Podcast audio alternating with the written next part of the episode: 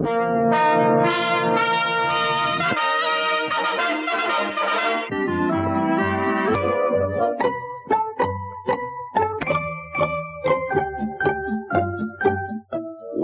to your favorite drive-in theater and a sparkling new season. Watch our screen and local newspapers for all the fine shows coming this way. Show after show will feature the latest hits, the biggest stars for fun-filled, pleasure-packed evenings. Relax, come as you are, and spend an enjoyable night out with the entire family. No parking problems, no babysitting problems. And there are always tasty snacks at our modern refreshment stand. Thanks, folks. And once again, welcome back.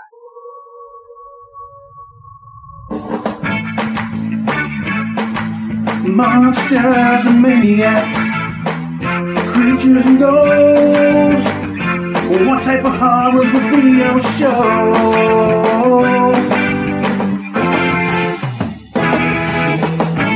Oh yeah, the horror cast. The horror cast driving. The horror cast driving.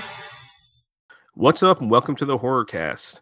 Uh, I'm I am hosting tonight. Uh, this is Vin, Revenant Vin, over from Connecticut.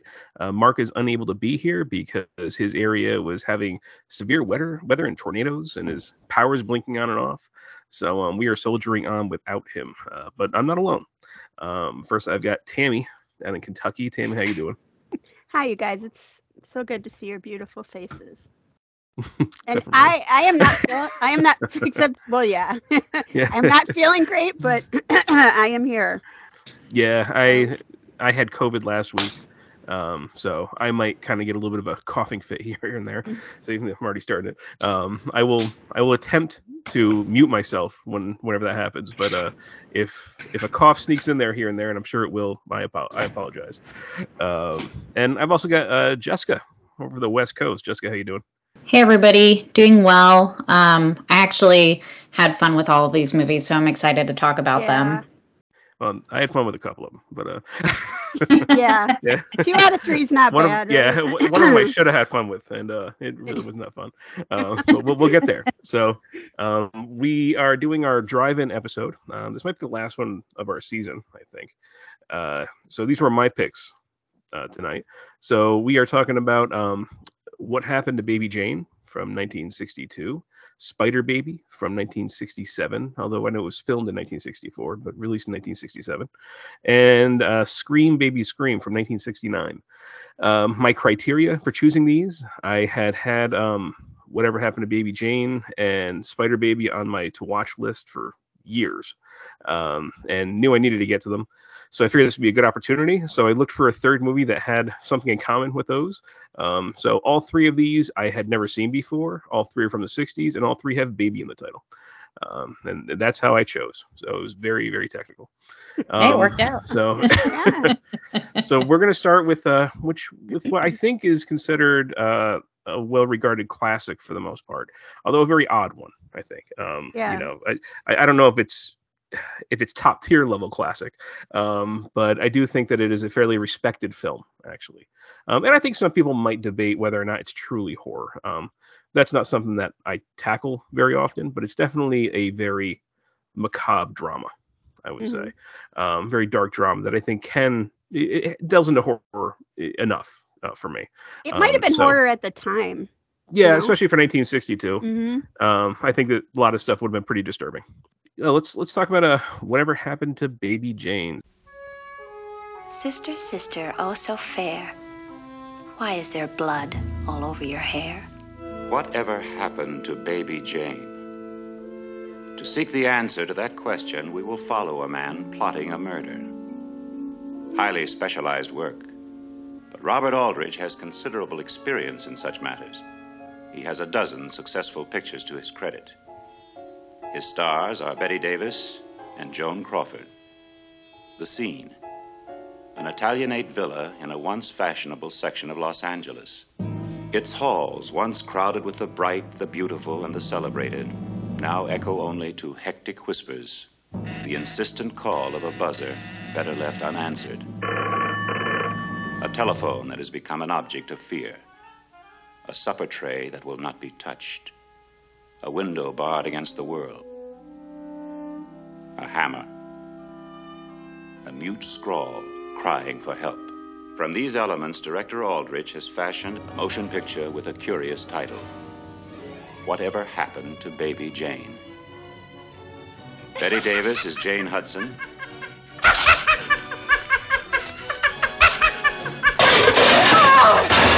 Joan Crawford is Blanche Hudson. But we must warn you if you're long standing fans of Miss Davis and Miss Crawford, this motion picture is quite unlike anything they have ever done. It is a bold essay in the art of the macabre, a venture to the ultimate reaches of terror. A motion picture definitely not for the squeamish. And we beg you, as the tension builds to the screaming point, as shock after shock assaults your senses, try to remember that this is only a motion picture. Try and remember. Get away from me! Away from me! No, we uh, we can't show you anymore. Only when you see whatever happened to baby Jane will you know. And the answer is total suspense.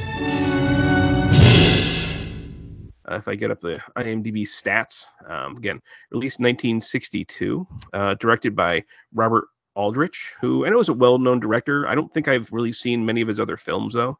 Um, I don't think he did much, many films like this, except for um, he did the Hush Hush Sweet Charlotte, I think, right, which was kind of a a follow-up to the hagsploitation. Mhm. Um, I, I believe I believe he also did that. Um, but uh, it was based on a novel by Henry Farrell, and the screenplay was by Lukas Heller. Uh, we have our stars. We've got uh, Bette Davis playing Baby Jane Hudson, Joan Crawford playing Blanche Hudson, Victor Buono playing Edwin Flagg, Wesley Addy, Marty McDonald. Um, and there's a lot of other like smaller bit players. I don't think we really need to go through, except for uh, Maidie Norman as Elvira. As Elvira, um, she was pretty great. Uh, we have was Anna Lee, I think, is Mrs. Bates, the neighbor, Yeah. I believe, right? And um, Yes. Bette Davis's own daughter Yes. plays the neighbor's daughter, Mhm. uh, wh- which there's a Oh. pretty funny line in there. Um, when you realize it's it's the daughter saying it about the mother that uh, we can talk about, um, which I, I appreciated. And this holds an, an 8.0 out of 10 uh, on IMDb. Uh, was it 56,000 votes? Oh, Um, that's pretty. Uh, that's pretty high. That's really Yeah. astounding. Uh, that's yeah. well, I guess we'll talk about whether or not we think it's it deserves that much. Uh, but I think that I'm going to anticipate we all enjoyed this one. Mhm. Um, Yes. So let, let's let's talk about how much we enjoyed it. Uh, I'm actually I know that I know that um, Tammy saw this in the theater I did. um, I did. just just a couple of weeks ago, I think, right? Actually, I think it was in. It was before Landon was here. I think it was like maybe end of June. It was a lot closer to when we were like initially Beginning of summer. going to do this. Yeah. Yeah. So do you want to talk about? I mean, you you probably saw this before we did. So you want to talk about your first impressions and maybe what it was like in the theater? Sure. Um, I cannot. I have seen this umpteen times. I I don't know how many times, and I can't tell you the first time I saw it, but it is definitely a favorite of mine. Um, I think I knew I was going to see it in the theater, and then you happened to say you were going to pick it, so that was kind of like serendipitously worked out. That was really cool. I, I try to go to as I just love those Fathom events. I am, I I love going in there and like because when you're in there, it's so easy to pretend you're like it's that time, you know, because there's nothing unless you see somebody with their cell phone or something. It's very easy in the dark to pretend like okay, I'm sitting here in 1962 or whatever. Um, Yeah. So I just like that whole experience. But and it's just it's just so cool. I think to see these old movies that I've only ever seen on a, you know what, 48 inches at the most, Yeah. little screen in my house. Um, See them as they're they were really- intended to be seen. yes, exactly. And Yeah. there really is a different, especially this one that just has such a garish quality to it. Yeah. It really is different on that big screen. I know that Um, word came up in my notes somewhere too. I mean, if any, like, if you look in the dictionary, this is what you're going to see under garish. And I do want to just insert right here, if I can. If anybody has not seen this, since I'm sure we're going to spoil it, I implore you Mhm. to stop right now and go watch Yes. this so that you get the pleasure of the reveal. You could even argue maybe there's more than one reveal in here. Um, it's just one of those that really, really pays off. So if you yeah, we haven't should reiterate this- that. Um, if they, if somebody hasn't listened to our show before, we spoil old movies. yes, Um, so if it's new, we keep it spoiler free. But these are decidedly old, uh, so we're gonna spoil the crap out of them. Uh, Yeah. Sorry. Go ahead, Tammy. Oh no, that's fine. Um, I think this one would also be kind of hard to talk about if we couldn't debate what we think Yeah. happened at the end, you know. Um, but Mhm. like I said, I've seen this countless times. One of the things I really like about it, um, yeah, I think you could debate if it's horror, but like I said, I do think it was horror for the time. But this one is smart. It almost has like a Hitchcockian um, that someone's in peril, you know, and they can't get Mm. anyone to believe them, or you know, is the bad guy really the bad guy, or is it who is it? That kind of a, you know, and there's no real like neat bow at the end of it. So yeah, I just I really like this one, and I went through this period where I was like trying to see all of uh, Joan Crawford's movies. Don't ask me why. It's just like the ones that I had seen, I really like. So, um, I, I do believe she maybe wasn't the best person in real life, but I do enjoy her as an actress. And these two, you know, what's really cool about this too is they had this like hate for each other Yeah. that in real life, and it the it was venom. that- It Oh like, man! petty. and, I mean, they were. I mean, they admitted later, like some of those hitting scenes and stuff, they didn't even hold back. And um, yeah, I mean, you could just feel the venom. bet- Which, what a great! This is like such a perfect role for two people who really felt that way about each other. So yeah Yeah. and did you, Tammy? Did you see the show Feud that came out a yes, few I years sure ago? did. Y- Okay. Yeah. It, it deals with the filming of this movie, pretty much, right? Doesn't it? Isn't it It- largely concentrated on this one? it's about 80%. I mean, they go a little before and a little after because they're really, you know, trying to showcase what was going on between the two of them and how a lot of it was personal, but a lot of it's also the Hollywood machine and, and what it hmm did to these two. And I think they realized the more, you know, they were able to kind of bank on that venomous relationship that they had. And this is how they did it. Mm. And it worked. I mean, it Yeah. really worked. So, Yeah. yeah. It definitely feels genuine. Yes. So, Jessica, what about you? First impression. Yeah. This was um this was my first time watch too of all three of these and I've been wanting to watch this and Spider Baby for forever so I'm really excited that I finally got to watch those two. Um and I'd never even heard of Scream Baby Scream but they're all first time watches and um I really love this movie. I thought it was so good. I was totally glued to the screen the whole time um, you know, which isn't always the case for these older movies, but I just felt like Joan Crawford and Bette Davis totally killed it, and I just like could not take my eyes away from them. Um, so I really enjoyed it, and I guess it's not like your typical straight up horror, but it's pretty tense, and there's all these complicated feelings involved. I also really liked Elvira. I thought that her character was really cool, um, and I was like happy, you know, that that character had such a big part in it, and that she was like an ally to um, She Joan wasn't played Crawford's as a character. stereotype either, which I really liked. Yes, Mhm. exactly. Yeah. So there was a lot about that that role and that character that I really enjoyed. Um, but yeah, overall, great movie. Um, now I know why everyone's always talking about it. liked. Um, so yeah, I mean, I had always seen images of Bette Davis, you know, uh, from this film, and it's it's always intrigued me. And uh, certainly, my first reaction to seeing this is Davis is fantastic in it. Yeah. Uh, Yeah. She is just compulsively watchable. Um, she chews every scene.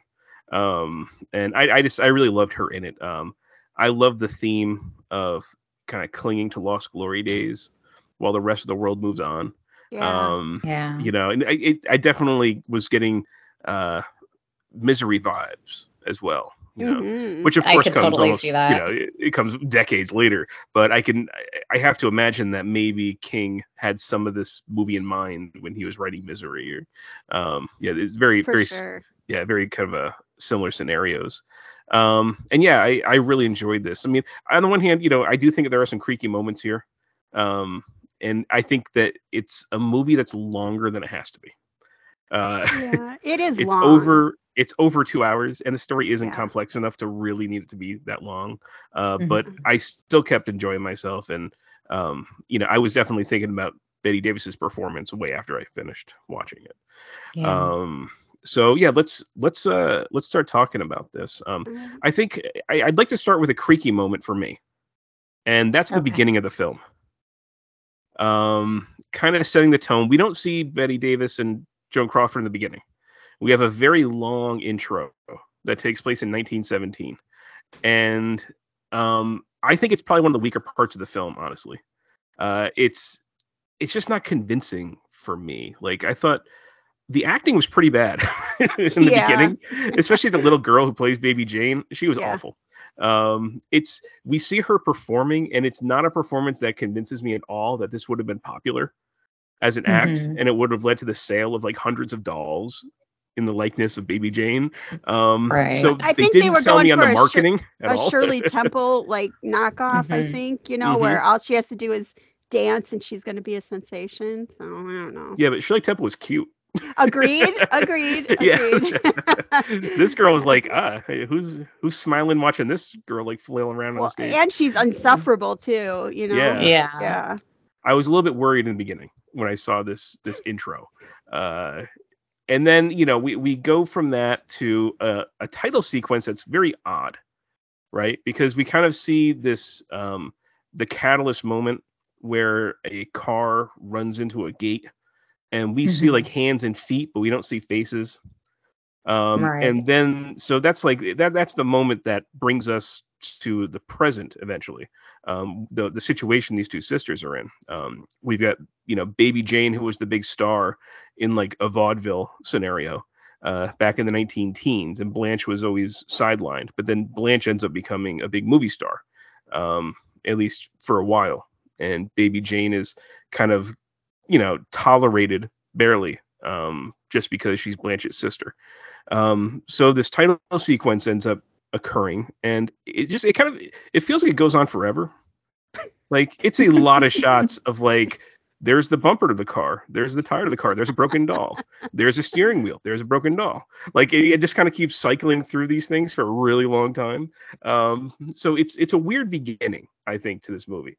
But then we get to bette davis and joan crawford and that's when we start striking gold i think Yes. um so yeah I, I mean, did do you guys disagree with me on my assessment in the very beginning, I- or I hadn't like it hadn't bothered me um watching it, but I guess bringing they could have done without that um opening scene and they could have just explained through the story, you know, like who they Mhm, were yeah. and what happened because they did such a great job at acting out their characters anyways.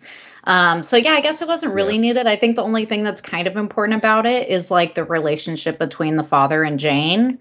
Um because obviously their relationship was like a special one, not special like in a good way, but It just fed special. her, yeah. Right. It like kind of created character. her Mhm. and he didn't treat Blanche the same way, you know, so kind of like it starts their kind of Mhm. rivalry, I think. Yeah. Um so I think that that is good to know, just like the relationship with the father. But yeah, I guess we could have done without all of the singing and dancing. Um Well, we don't go into Blanche's career yet. We uh, kind of understand what became of her. You, I, Right. I also hadn't thought about it till you said that. I mean, you do need the scene with the, I think the feet slamming on the brakes and someone getting squashed. That comes, Yeah. you know, you do kind of need that, but it, no, it doesn't need to go. Here's the bumper. Here's the foot. You know, no, it doesn't Yeah. need to do all that. There's probably about. I agree. It as much as I enjoy it, I I I do feel the time when I watch it. So I mean, there's probably about 20, 25 minutes right there that you know you could have um, shown Baby Jane in flashbacks. There's plenty of opportunity. For, you know, if you wanted to sh- Mhm. show what she was like, you could have done Right. that in other ways instead of us I mean, having to watch even a whole vaudeville just letting act. us like look at the old photos and you know, like, Right. that kind of thing would have been great. You know, I I think it would be cool like if they showed like even like archival footage. It's like, oh look, this is like rare silent film footage of like Baby Jane when she was dancing, or yeah, I don't know. Um, Right, it's especially because they're Yeah. both kind of like obsessed with their own careers and they're always watching like Yeah. their own movies and Yeah. looking at their own posters and stuff and even just um the piano man, I can't remember his name, but the gentleman who's coming to work with Jane in her el- in her elder years. Um mhm. him like picking up her pictures and looking, going through the Edwin catalog. Stuff. Yeah. Yes. um even that was like uh helpful in explaining like, you know, her career as a child actress and Mhm. actress, but you know, child celebrity of sorts. Yeah. Yeah. And then I think the way that they did the the opening um title sequence, the title card, it's like obviously there's going to be something going on with that because they didn't show anyone's face, you know, like you know that there's Yep. going to be some sort of spin on it. Um so I don't know if that hurts the film at all or if it's a good setup. Um I think partly I think it sticks out to me a little bit because I'm not so sure that we needed the twist in the end.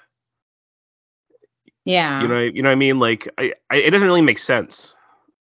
I, I mean, I I know we're kind of jumping to the end if I if I talk about that, um, Right. but you know, if, if if we just want to jump to the end real quick, just because we're there, right, and then we'll get to the middle again.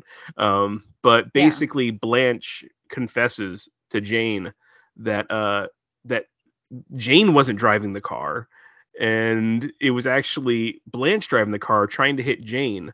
But then when she hit the gate, she like got paralyzed. Or something. I'm like, what the hell? ha- What scenario happens here where she runs into a gate and she's paralyzed, and Jane doesn't remember any of this, and is somehow convinced that she was driving and hit Blanche when she's at the gate.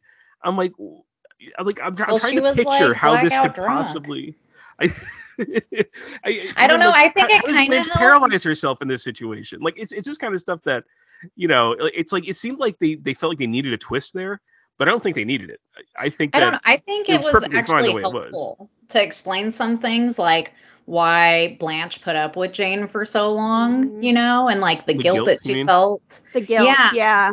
And then like uh baby Jane like I think becoming, you know, crazier and a bigger drunk and more erratic in her behavior and stuff. Like they want us to hate her, but the truth is that she's gotten as bad as she has, probably because she also feels kind of guilty. Um, and then it turns out she wasn't the one who actually did it. Um, Yeah, so I think they uh, want you to. You find out that the either you can look at it that there's two monsters, or the person that you thought was the monster. I don't think really would have been as monstrous without how monstrous the other person yeah, a monster. actually Right. was. Yeah. What, but what's actually nice about it is that they seem so black and white. Like baby Jane's the little monster who's like super selfish, and then Blanche is supposed to be this like super humble, you know, sweetheart. I don't want any ice cream, you know. Mhm. And it's like because of this occurrence, it actually gives both of their characters like more depth and complexity rather than Yeah, just I, I don't one's bad. mind. I don't mind finding out that Blanche is like murderous. It's more like I just don't understand the scenario of like her smashing the car and you know becoming Right, like that part. That's all. doesn't make You know, yeah. because she wasn't even that far away from the gate. Yeah. Like I just kind of wish they to had like a better situation to show all this, but I don't Yeah. know. Uh, that's just my little, you know, pet peeve with that one. Um, let, us get, I guess, into the middle here, uh, because, um, you know, my favorite part, like I, I mentioned before, is undoubtedly Bette Davis. Um, I just, you know, I like I said, I had seen still frames of this, um, but I, for me, she is just a force of nature in this. Um, you know, you can tell that Davis knows exactly what role she's in Yes. you know, and what's required of it. She really knows. Um, I'm not entirely sure that Crawford knows, uh, yes. but but Bette Davis really knows. Um, I know that it was her idea to have Jane uh, never wash off her old makeup, you know, and she just keeps reapplying makeup every single day on top of the old makeup, um, which is just an awesome character choice that also looks very disturbing. Yeah, uh, that's you you immediately know that something is off about this person, and you can almost smell it through the screen. Like there's something that you know. There's something so dirty because I, I feel like you know I, I worked uh I worked retail for a long time, and um you know I've had people Uh, this one woman when I, I I worked at a convenience store for many years, and um, this one woman she was a a gambling addict, and she would come in for lottery tickets, uh, and the smell that came off of her right immediately through the door it is pungent you know Yeah. you can just feel you can just you can smell the layers and layers of of filth on the person and they're Yeah. oblivious to it they're oblivious to just how dirty they are and i kind of like whenever i saw baby jane like go up to the counter and talk to somebody i just kept thinking like that must be the smell that must be what she has like this woman has not washed her face in probably weeks Well, and I weeks, guess that know? was a true gripe of Jane Crawford's too, was that she did not smell good. Oh really Yes. oh, that's so funny. uh, you know you, you know the literal dirt on all these guys. you um, must have uh, been method acting.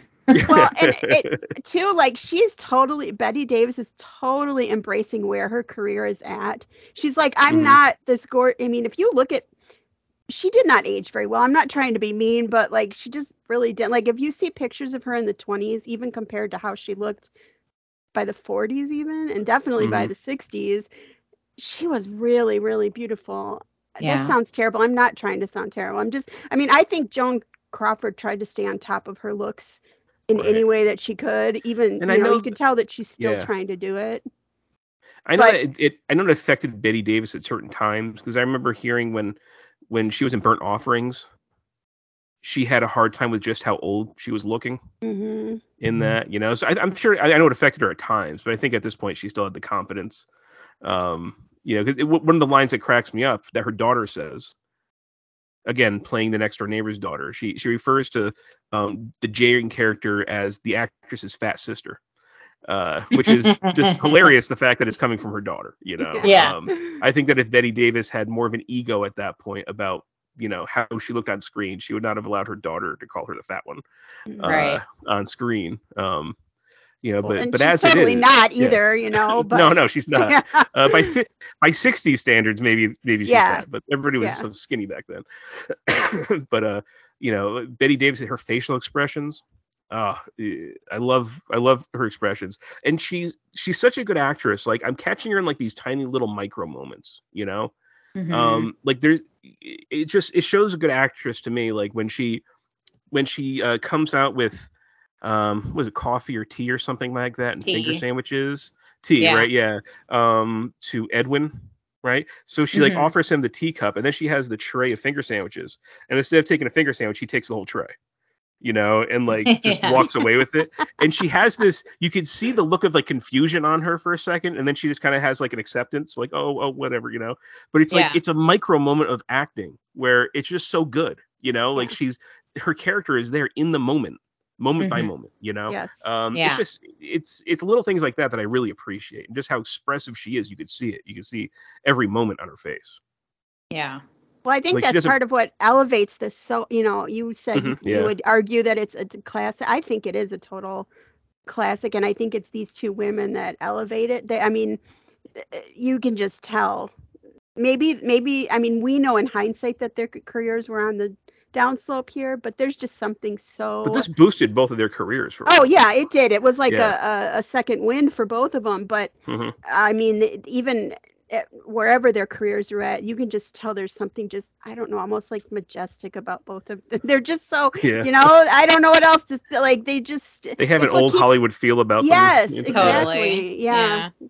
Mhm. Yeah, I loved her character. She felt like very fleshed out and like somehow consistent, even though her behavior was so erratic, you know, like she would act Mhm. differently with Edwin than she would with like the neighbor or the maid. But Yep. it still all felt like it played its part into creating this like fully realized character. Um, so I really appreciated that. It Well, was it shows awesome, how especially for back she- then. It shows how Mhm. invested she was in this imaginary world that she lived in. Like every Yeah. part of it was orchestrated. Every part of it, and She they were this- different. this childlikeness about her you know like it's Yeah. uh but it, it I'm, I'm even thinking like the way that she would sit like she never like just properly sat down in a seat you know she would Mhm. kind of like lazily lounge and she would like sit down often like a bored child You Yeah. know, like if she was Yeah. around her sister, you know. Yeah. Um, but then like when she was around Edwin, she's like a little more prim and proper, and you know, she remembers Right. her her child manners. Um, and it's just you see her transform, like that point where she she takes the bow off the doll and puts it on Mhm. her head, you know, and she's all of a sudden a kid again. And then she looks in the mirror. Yeah, yeah, and screams, right? Yeah. But my my favorite scene in the whole movie is when she sings. You know, uh, Edwin's at the piano and he starts playing that "I've written a letter to Daddy," which is Yeah. just such I've an written- amazingly perfectly awful kitsch Yeah. music. It is Yeah. so perfect, Yeah. disgustingly kitsch. I love it. yeah. Uh, it's perfect for that. But it is, it's like it's cringy, but yeah. it's also Oh. like sad. It's also like really sad, you know, seeing her go through this. Like I'm laughing, but I'm also feeling really bad for her. It is Um, so super cringe. Super yeah, like her wanting to revive her old childhood act Yeah. and get That like and just same costumes. The with- lyrics of the Mhm. song are cringy. Yeah, they absolutely yeah, are. for an yeah. old lady, definitely. Yeah.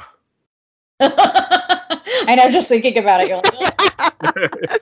And it's, it's just such a Edwin's great scene, too, though. You know, like- seeing her dance to it, and yes. it's it is it, it is wonderful. Um, yeah.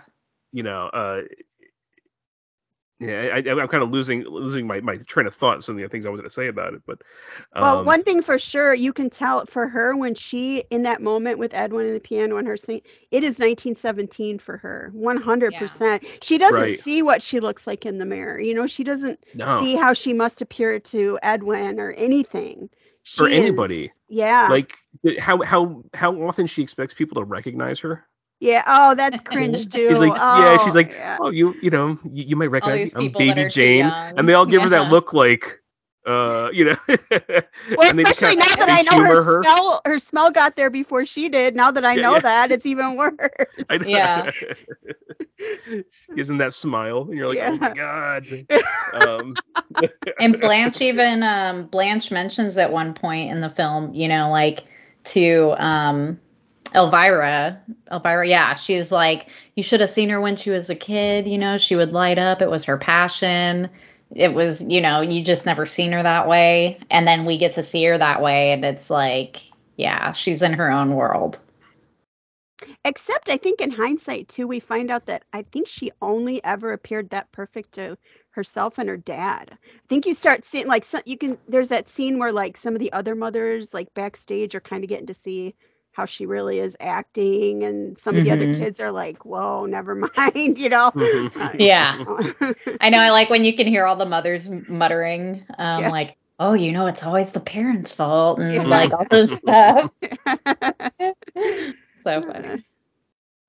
uh, it's in knowing about the rivalry. It makes the scenes where Jane is impersonating her sister on the phone just that much more wonderful. Even like it's Joan Crawford dubbing it, but Yes. again, you have like you know, it- it- I can you can see you can see Bette Davis like imitating Joan Crawford, like Yeah. with her facial expressions and you know, But the way that you do to your own brother and sister behind your parents' back, where you're like, right? "Me, me, Yeah. me, me, me, me, me," you know, Yeah. Yep. And everyone falls for it, so I guess she's a good actress after all. That's Oh. funny. I didn't know that um, Joan Crawford uh, dubbed those. That's great. I didn't know for sure that she did, but I, I'm like, man, she sounds exactly like her. Yeah, I'm like, Yeah, yeah, I she's had- pretty good at that. I read somewhere that Davis couldn't quite get the voice right, so they it just ended up being Crawford dubbing it over. But it's very good with the lip syncing. It- It's it's very well Mhm. done. Um, I know this did win an Oscar for best costume design.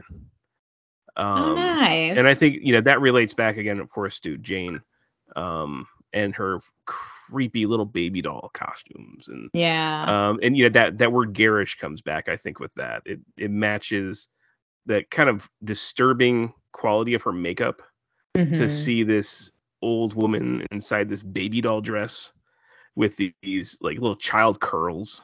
Um, yeah. you know, ve- very Ringlets. very well done. Yeah, Yeah. yeah, that little Bo Peep style, like. Uh, Well, Carrying speaking of around her awards, giant doll. Uh, mhm. Victor Buono also got uh, who he is my I think he is my favorite person in this movie. We haven't talked about him yet, but he also got nominated for uh, Best Supporting Actor. He did not win, but he got nominated for Academy Award for Best Supporting Actor and Golden Globe for Best Supporting Actor in a Motion Picture. So, Was that Edwin? uh, yeah, Yeah. Edwin. Edwin, Mhm. right? Okay, yeah.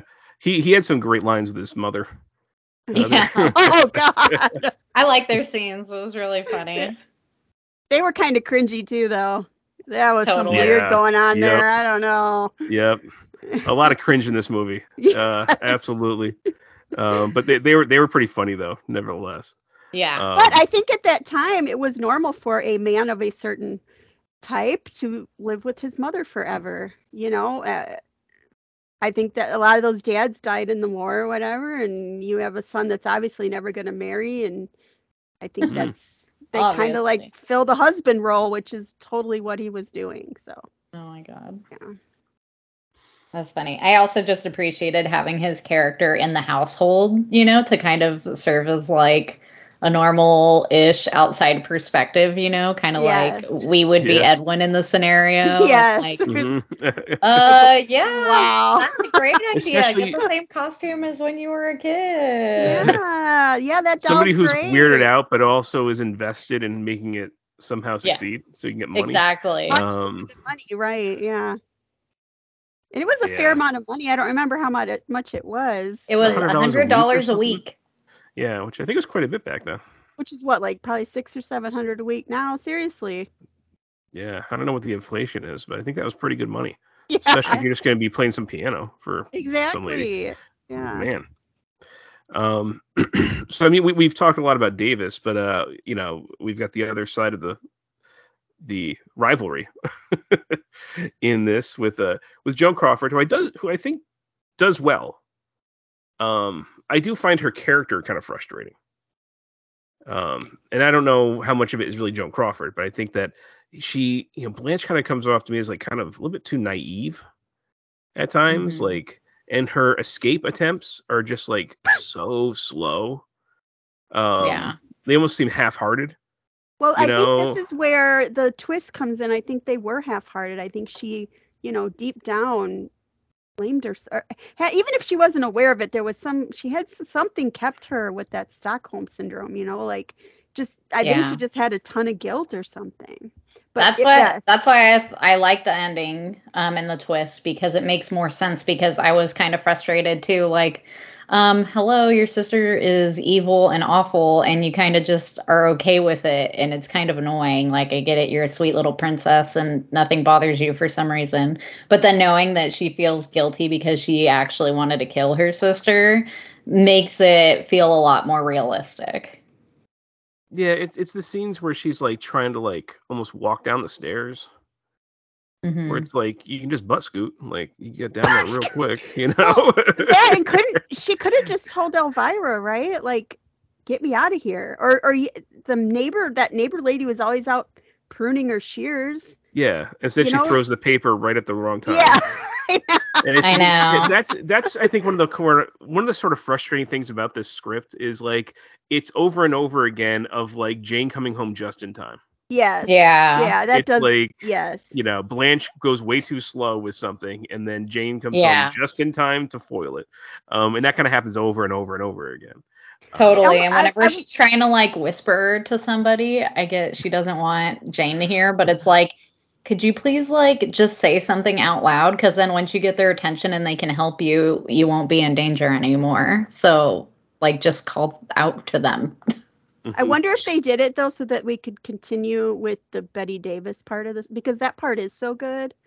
You know, Oh, um, it is. Yeah, you could I never have wanted just- Bette Davis to be off the screen. right. You know, but and if you know if she had blown the whistle on her in the first half of the movie, it'd be over. There'd be, you know, yeah, the cops would be there, the social Well, yeah. services or something, and so I don't know, but yeah, No, yeah, obviously, but yeah, it is frustrating watching um Blanche like just totally foil all of her chances. Well, it, it happens one too many times that yeah, it's not even really Yeah. believable anymore. You know, But, Right. eh. I do love the uh the psychological tricks that Jane is pulling on her. When like she gives her the bird, Yes. and then the next time Blanche is too afraid to open up her meal, and you know, and then when she I does again, it's a rat, and you know, just, yeah, she mentions that there's rats Jane in is the cracking up. cellar, and she's like, yeah. Oh, Did we should say dinner? she she serves him to him for dinner. He doesn't give her the bird like the middle finger. She gives Yeah, like yeah. you know, like, she Yes. she she Yep. you know she's incapacitated, so Blanche has or ba- Jane has to bring her her food, and then when Blanche lifts the you know the whatever you call those things up, uh, serving tray cover or whatever. serving yeah. tray cover. Yes, I'm sure Yeah. that's the uh, That's yeah. the There's technical word for it. yeah yeah. Yeah, but yeah, just the, you know messed up. terrorizing her sister in that way. That, that- those are great. Uh, th- those Yeah. are great scenes. I know there's a couple of scenes, like um, even when Elvira walks in and sees Blanche all tied up on the bed, it's like, Mhm. can you imagine walking in on that? This is so Yeah. horrifying. Um, the way she's hanging above the bed like that. You, know, it's she's such a little- simpler times when Elvira like puts down the hammer Yeah. Yeah. and then gives her back to, you know, Jane. It's Yeah. just like, yeah, this is definitely 1962. Like, Yes. no way. I'd be giving up Yes. a hammer if I knew No someone was tying somebody up in a room. totally. Well, I Yeah. think that, that had to do with her color, I'm sure, and you don't go against the misses of the house, you know, because I mean, it's kind of her fault too. She could have spoke. She knew something bad was going on there, and she didn't. Yeah, say she seemed to anything know even before Blanche did. Yeah, Um, that there was something up. But I did really did like that character. I like Me her too. perseverance. Yeah. Um, Totally. And like I said, she she could have been written as a stereotype, and she wasn't. right. Yeah. Uh, you know, it, it- I, I was pretty impressed with. I wish that she was on the screen longer. Um, I kind of wish that we got more of her. Um, Yeah, I really liked her acting too. Even just the difference between her interactions with Blanche um, and Jane, you know, when she'd be down in the kitchen with Jane and just how like pissed off she would be and like, I'm going to be polite because I work for you, but I want you to know that I'm not okay with your Yeah. behavior and like how much sympathy she had for Blanche. And um, it was fun to be able to see that contrast interacting. Yeah, for sure. What a great Um, movie. Yeah, we we've gone through most of the notes that I put down. Um, are there other things that we haven't mentioned that you guys want to bring up? I mean, we haven't really talked about the beach scene, the final scene. Oh yeah. and I Yeah. really, I really like it because that's kind of when we finally start to see like a little bit of it of a different I mean it's kind of like a regression back into childhood for Jane like she's always kind of acted childish but this is like she's hit the breaking point she is now just like a child in her mind and and what I like about it is that you can see that she doesn't hate Blanche you know that she does have this like kind of sisterly like adoration and love for her, but she's also just like a scared child and they have their like sister rivalry and stuff and it like went too far, but um I don't know. I just like being able to see that other side to her too. And to like you do you feel kind of bad for her. Even well, though she's, she's out of that controlled environment now. You know, she could control everything in the house, and now she, I think she just doesn't want anyone to be mad at her in in any capacity. So she's Yeah. trying to placate um, Blanche, but like, you know, Blanche is like, "Give me a doctor," and she's like, "How about an ice cream cone?" Yeah, like she does not understand the severity of the situation at all. Yeah. And just It- the way that the it closes, you know, with her like dancing on the beach and then the police discovering Blanche in the sand. I was like, this is so great. I love what's Yeah. Happening think right now. alive? That's I don't know. debate. Nobody Yeah. knows. You know. Which I love. I love that we're like, I don't know. She might have just like died. I I, I think she died. out. because I mean she'd got the beat down from Jane a couple days before, and she hadn't been feeding her. That scene And- was that scene was so alarming, by the way, when she's just like kicking her ass. Yeah. And she's all like winded, getting back on the phone, trying to sound like her sister. I was like, that was intense. and supposedly real, so I don't know. Elderly abuse. Yeah, it's funny. We, we kind of have like an, an indirect connection to the next movie with this whole regression of age and a character kind of like going back to a child status and violent, you know, Yeah. getting very Yeah. I had thought about that actually. I was like, oh, that's kind of interesting. So, see, you had more connections than just Spider. Yeah, yeah, totally intended. uh, um, yeah. Uh, I'm just trying to think of. Sorry, I'm I'm just playing that last scene in my head again. oh, right now. That's um you know and i'm trying to figure out exactly what the movie was saying about about jane um like was she just regressing did she lose touch uh i'm i'm, I'm kind of undecided on where i stand with uh with where the where, where the film was trying to take us there um, Yeah. now you've seen a lot more than i have tammy but uh I, i, would mean you're I could give you Yeah. my opinion if you want. Yeah, go ahead. Uh, Yeah. Um, I think the whole reason they wouldn't have put that twist in if at the end that why even have the reveal if we weren't supposed to like flip our feelings? I think we're supposed to see that jane really wasn't what we've been thinking she is for the entire movie and that blanche was really the monster. That's kind of just how i feel at the end of it and yeah it's you know I- I like I do feel like they were trying to do that to us, but it's it's it's unconvincing when you think of the rest of the movie.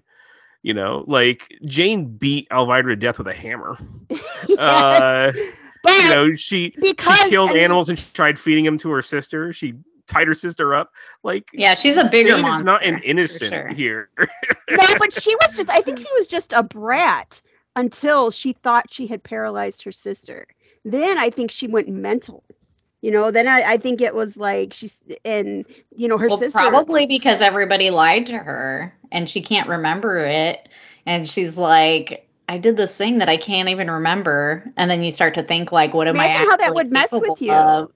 Yeah. and you're stuck not only that, but you you can't get away from it. Like you're stuck with taking care of this invalid that you think is an invalid because of you have a drinking problem and it's all your fault and and Yeah. you're a terrible person and you know Blanche is totally playing that up like oh I'm a victim I'm a victim and she never really was like Mm. Jane was really the victim so And I think we're supposed to assume that, you know, obviously she was probably jealous that her sister had, you know, was a better actress and getting better jobs and more attention. Um, so I'm sure that she actually did feel like, like, oh my God, I must have tried to commit this horrible act on her because of my feelings. Like, what a terrible person I am to try and kill my sister over something like that, you know? yeah Because I think she's a brat, but I don't think that she ever meant to be like a monster monster. Mhm. No, Yeah, I mean, what she Blanche lashes did is- out kind of like a child might lash out, except that she's Yeah. now an adult. Um, yes, but it's beyond like- adult. It's like child tantrums that she's having. Well, mentally, I think. I mean, a lot of what she does, like serving up the dead, the way that she acted, like you know, depriving her of things or not talking to her, serving her the dead animal. Those are kind of like childish foot stomping hissy fits. Yeah. You know what I mean? Yeah. And I, I think in, stealing the money to buy costumes and dresses and you know not to like pay rent or you know it's like you know she she doesn't live in an adult world Um, right. You know she even though she's an adult she i don't think she really had to ever live as an adult One hundred Um, percent. And even if she did, I think she just regressed to 1917 or whatever when she Mhm. felt was the last time she felt that she felt that happy.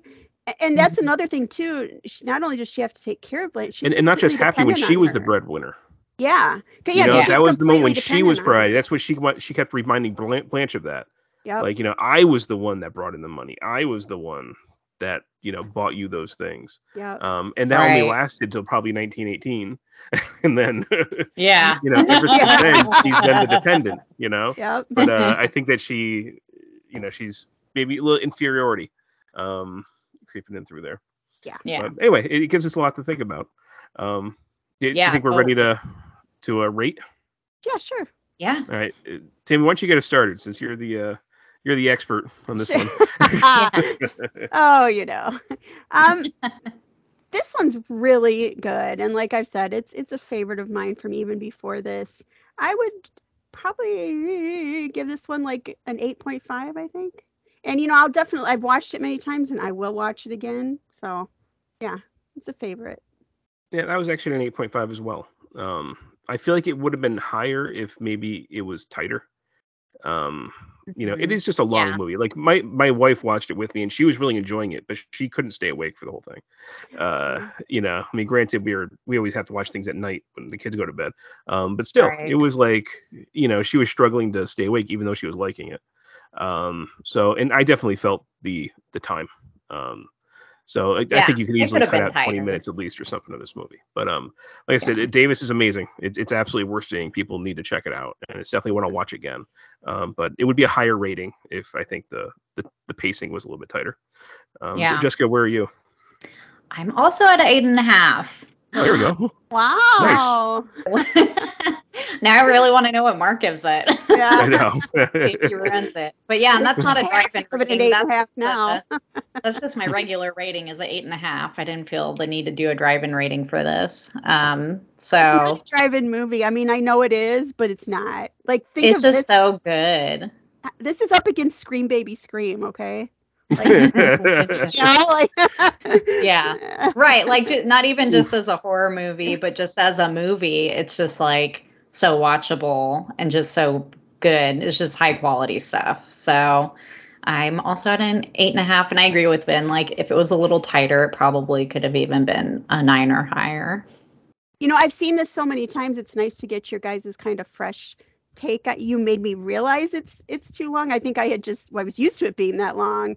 But I Right. remember when I saw it in the theater, I I it sort of crossed my mind like, hmm, this is long. you know? Yeah. And I was thoroughly enjoying myself. So yeah.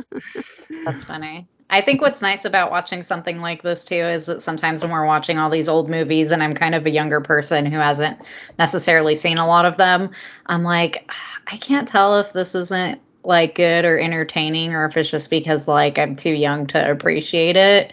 But then you watch something like this and you're like, that was so good. you know? So it's nice.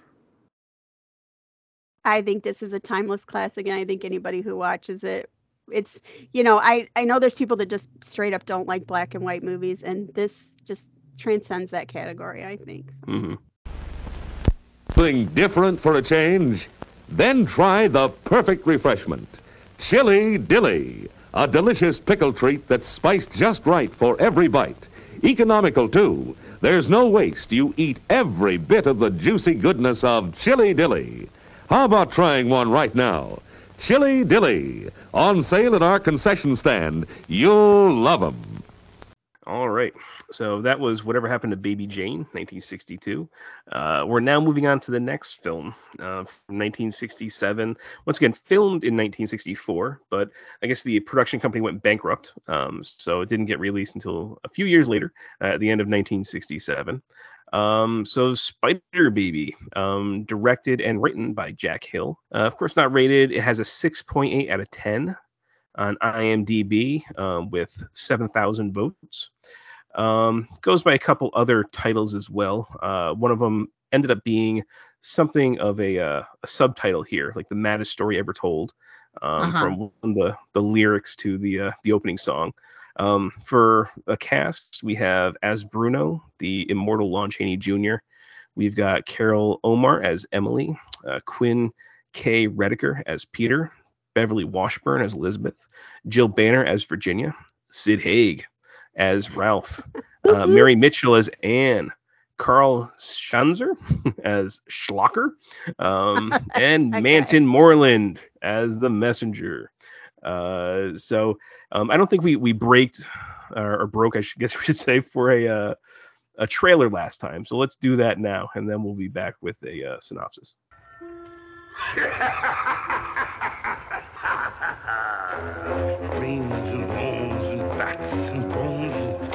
monsters in haunted homes. A ghost on the stair, a vampire's bite. Beware, there's a full moon tonight.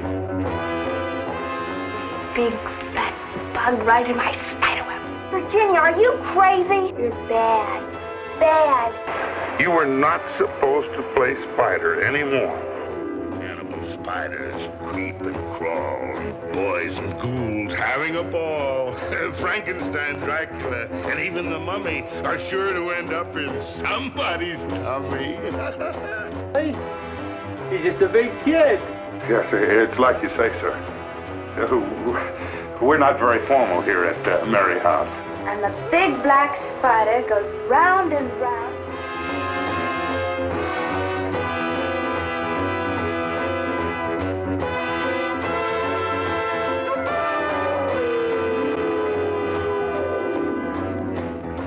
Sit round a fire with this cup of brew, a fiend and a werewolf on each side of you. This cannibal orgy is strange to behold, and the maddest story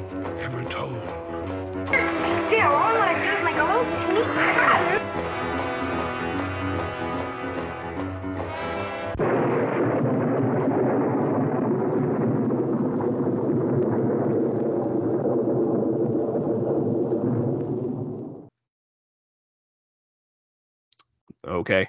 Um, the IMDb synopsis just says a caretaker devotes himself to three demented siblings after their father's death. Um, that's pretty simple. Uh, the the caretaker in this situation is Bruno, played by Lon Chaney Jr. Um, this is a quick other uh, off the cuff synopsis. Uh, he is caring for three. I want to call them children, sort of. They are physically adults, but they have a rare disease called I think Merrye syndrome Merrye syndrome. um, that makes them regress uh, mentally. So they kind of go through childhood and then even before that to almost an animal state. Um, so uh, that's what the three children have. Uh, Sid Haig's character, Ralph, he's an older sibling, so he's actually further regressed. Um, and the two girls, Virginia and Elizabeth, are kind of like almost like toddlerish, uh, maybe like five year old or something like that. Um, but Mhm. they also happen to be somewhat murderous and violent. Um, so he's been trying to take care of these girls and this this uh, the and Ralph as well. And now some distant relatives come to try and claim the house, and uh, not realizing what they've walked into. And their Um, family is the Merrye family, right? Like that's their I think that was their last Yeah. name. Yeah. their last Yep. name, and so this was like a syndrome that they titled like just for their family. It Right, sounded like because only their family had ever that ever experienced. Okay, Yeah. that's what I thought, which is like fun. I love it. I felt like this was kind of like a darker, uh, like Addams family or something. So Jessica, why don't you get us started off? Yeah, talk about your first, your first. Oh, okay. Oh yeah. Sorry, I kind of just like ruined your whole thing. Sorry.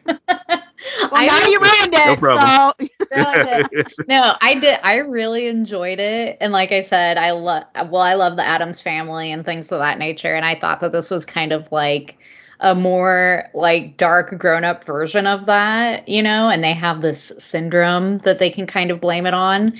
But I love Lon Chaney Jr. as the caretaker, and he actually has some moments that feels so sincere yes. you know yeah. that like i really well, i mean not like to the point where i'm gonna cry but i'm just like totally on board with Mhm. his character and like what he's doing for this family and even like ultimately the decision that he makes for the family i'm like i totally get everything that you're throwing out um and i loved seeing sid haig uh, in his youth and i don't know if this was his first movie but I just oh, it was so fun and exciting to see him on the screen. And he, well, they all did a great job. I love the girls.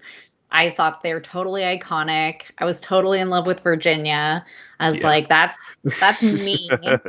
like if I'm one of these characters, I'm the weird spider girl. Totally. um, so it was just all the characters were so fun. And it's weird because it's kind of listed as a comedy as well.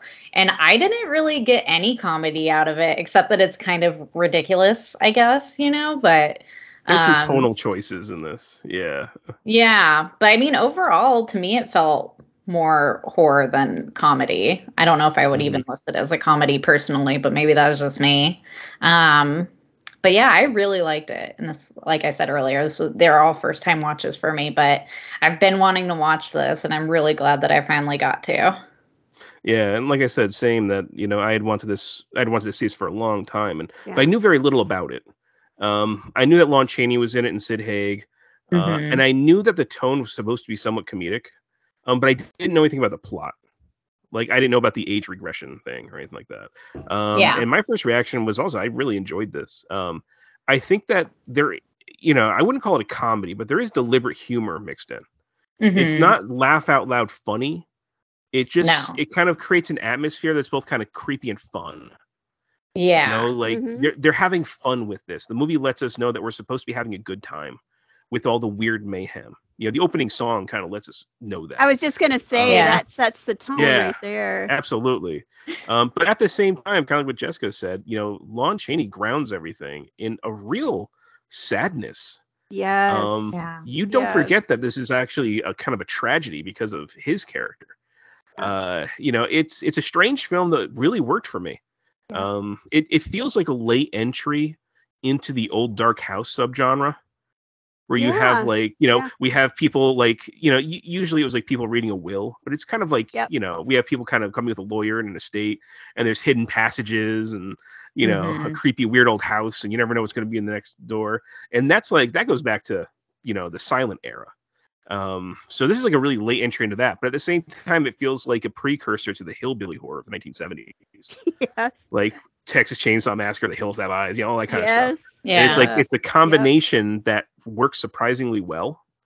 Um, it's like it's like those it's like the the past and the future meeting as far as horror goes and the direction that it would go. Um, but yeah, I I really I really enjoyed this one. Uh, Tammy, what about you?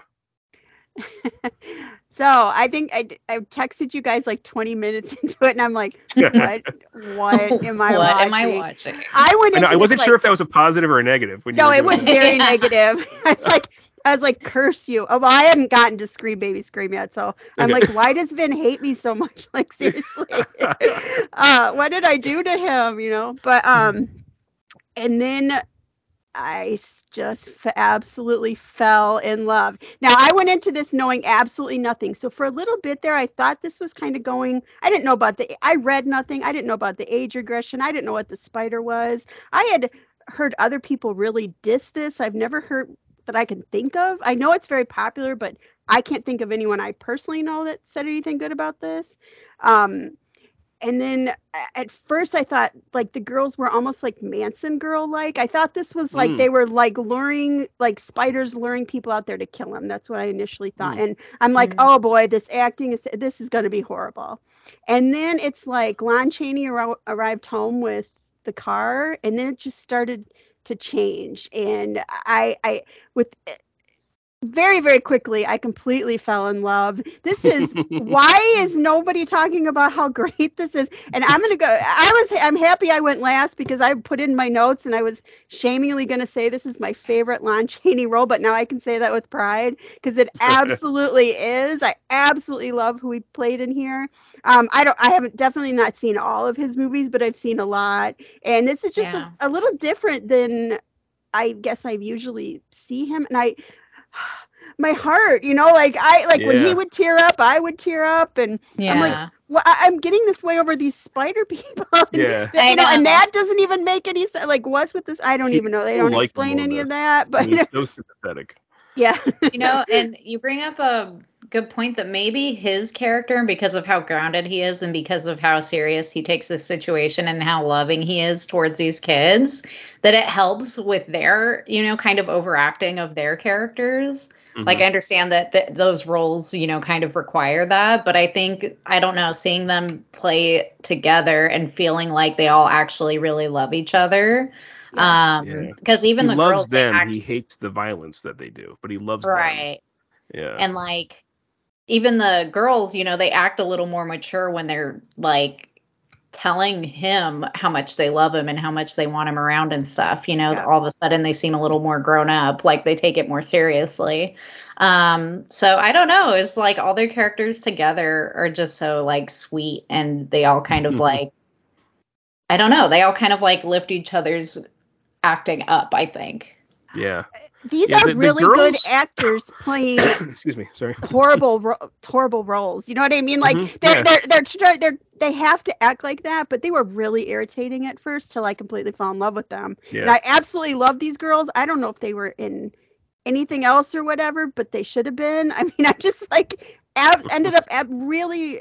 They quickly were no longer irritating. I guess I should say. yeah But I think that um They they in- struck the perfect kind of tone Yes, with and it, they had you such a reverence for him, and I think since I, I probably out of all of them, I think I probably identified with the Lon Chaney role. So I think that's what changed my way of thinking. Like I started to see them as he was, as he Mhm. saw them. You know. Yeah. Yeah.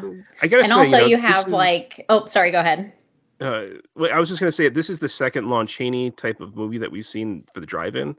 Because remember, he was in the Alligator People. Yep. Yep. Yeah. And like, Mhm. and he was the most fun part about that movie. Just as far as Yeah. his acting totally goes, different like, though. Yeah. Like he he was just on a different level when it came to the acting. He just like he's the one that knew what movie he was in, and he just One gave it all, you know. percent. And like I feel like I feel like this movie and that movie have like kind of given me a greater appreciation for Lon Chaney Jr. the actor. Totally You know, agree. You and know, this is 'cause I- not what he's known for, for sure. no, no, you it's know? not. You know, and this is, you know, the the one in the alligator people was a small role, but he he definitely was the most memorable one.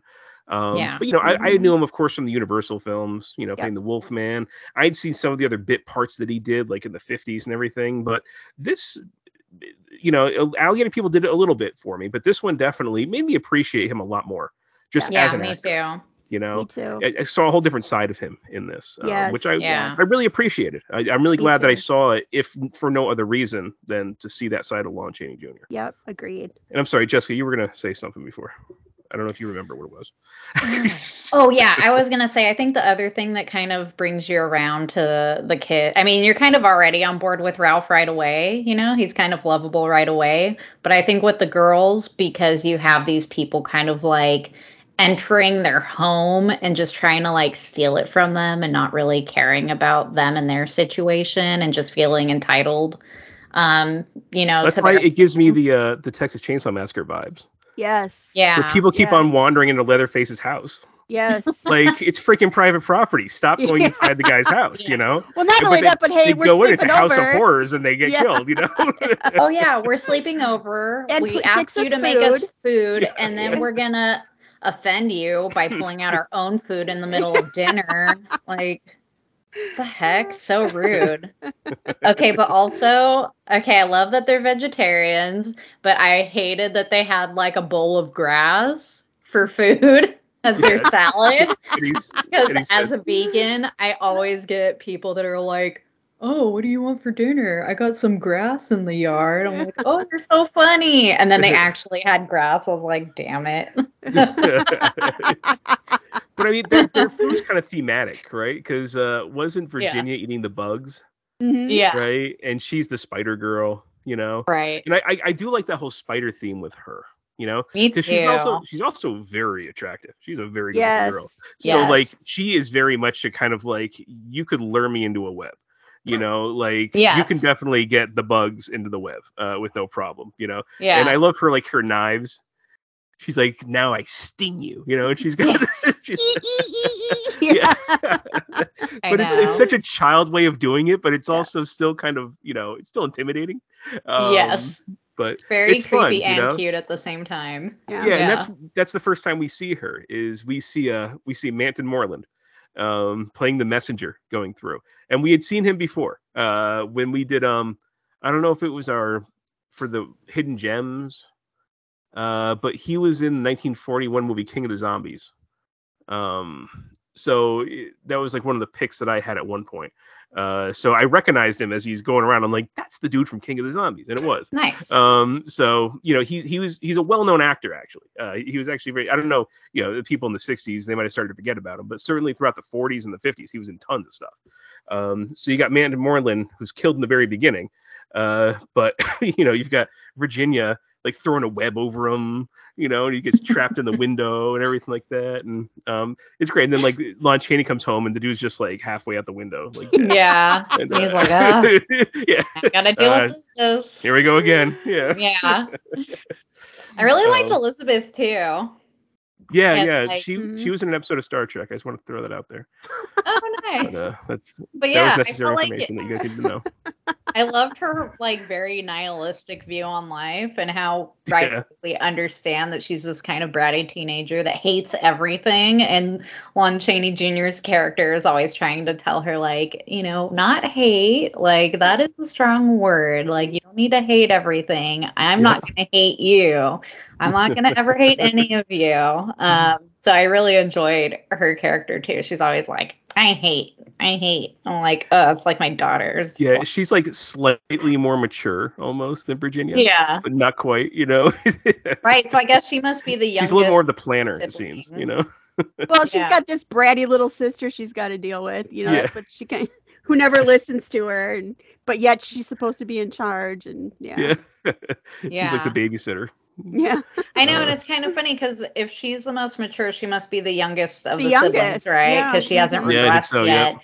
But she's the one who has to be in charge because she's the most like mature, even though she's the youngest. It's just kind of a funny play on the whole thing. It'll make you dizzy when you try and think about who's Yeah. what age is who, Yeah. you know. Um, and the rest of the cast is also a lot of fun, I think. Yeah. Uh, you got Carol, right? That's the Aunt Carol. She's played by Emily Howe, who she played the wife in the in House on Haunted Hill. Um, that Vincent her? Price's wife. Yeah. Oh. Yeah. I didn't Okay. realize that was her. I had Very just watched that. I- Impressive body on her, I would say too. Did we, Um, uh, the strip tease though in the middle? I'm like, oh boy. it had it I was like, what's completely happening? needless, but appreciated. yeah. My Um, my daughter my daughter walked in the room. She's like, "Yes, queen." Well, And and then like, she takes great. I don't even know. she what's takes to running through the whole, you know, the whole yard like that in her garter. Yeah, I know. As Like, you her- do, you know. Her character is definitely the most, I guess you could say, problematic for a modern. Uh audience. yes, yes. absolutely, and her fate and everything that happens to her. That is Yes. definitely. I was like, Um, whoa, what what? Yeah, They went there. Oh my god. That's the thing more than anything else that doesn't fly in Yes. the modern day. but Um, it, it, it's it's at the time it probably, you know.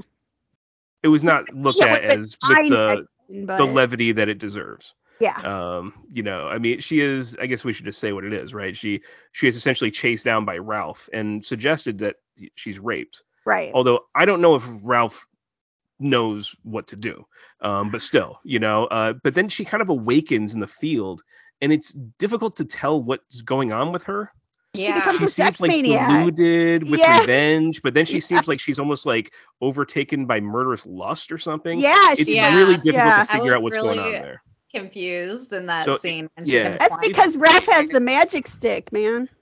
I mean, if if you look at it from a a campy point of view, it works. If you look at it from a serious point of view, nothing none of that works, you know. Right. Um, Uh, yeah, yeah. But uh anyway, um, if I keep looking at I know. I was cast saying, I'm like, is that the one part that's supposed to be comedic? It's like probably the yeah, yeah, it's it's the most it's the most comedic. weird. uh, yeah, it's the one that made me the most uncomfortable. Yeah. Well, um, it's the only time that Ralph kind of like. I mean, I understand probably the male, his male animal brain, he has urges, right? But it's kind of like the first time, or, or the only time he ever breaks five-year-old character. yeah, yeah. You know, I mean, he's watching her and stuff. But it's almost like not even because she's half naked. It's almost like he's just kind of curious. Yeah. You know, almost like how he I would be watch too. I'd be like, what the hell are you doing? yeah. I'm gonna spy It's- on her, and then weird. it's like, whoa, yeah, well, I guess their Uncle Ned or whatever Hmm. that's like down below the cellar, he's like basically a caveman or something, right? Yeah, like they start growing more hair. yeah, like, like they they like regress, regress? Physically regress. Yeah, they become like Neanderthal or something like that. Yeah. Um, so I guess that would make that make I thought more they were hairy because they're like tar- the tarantulas.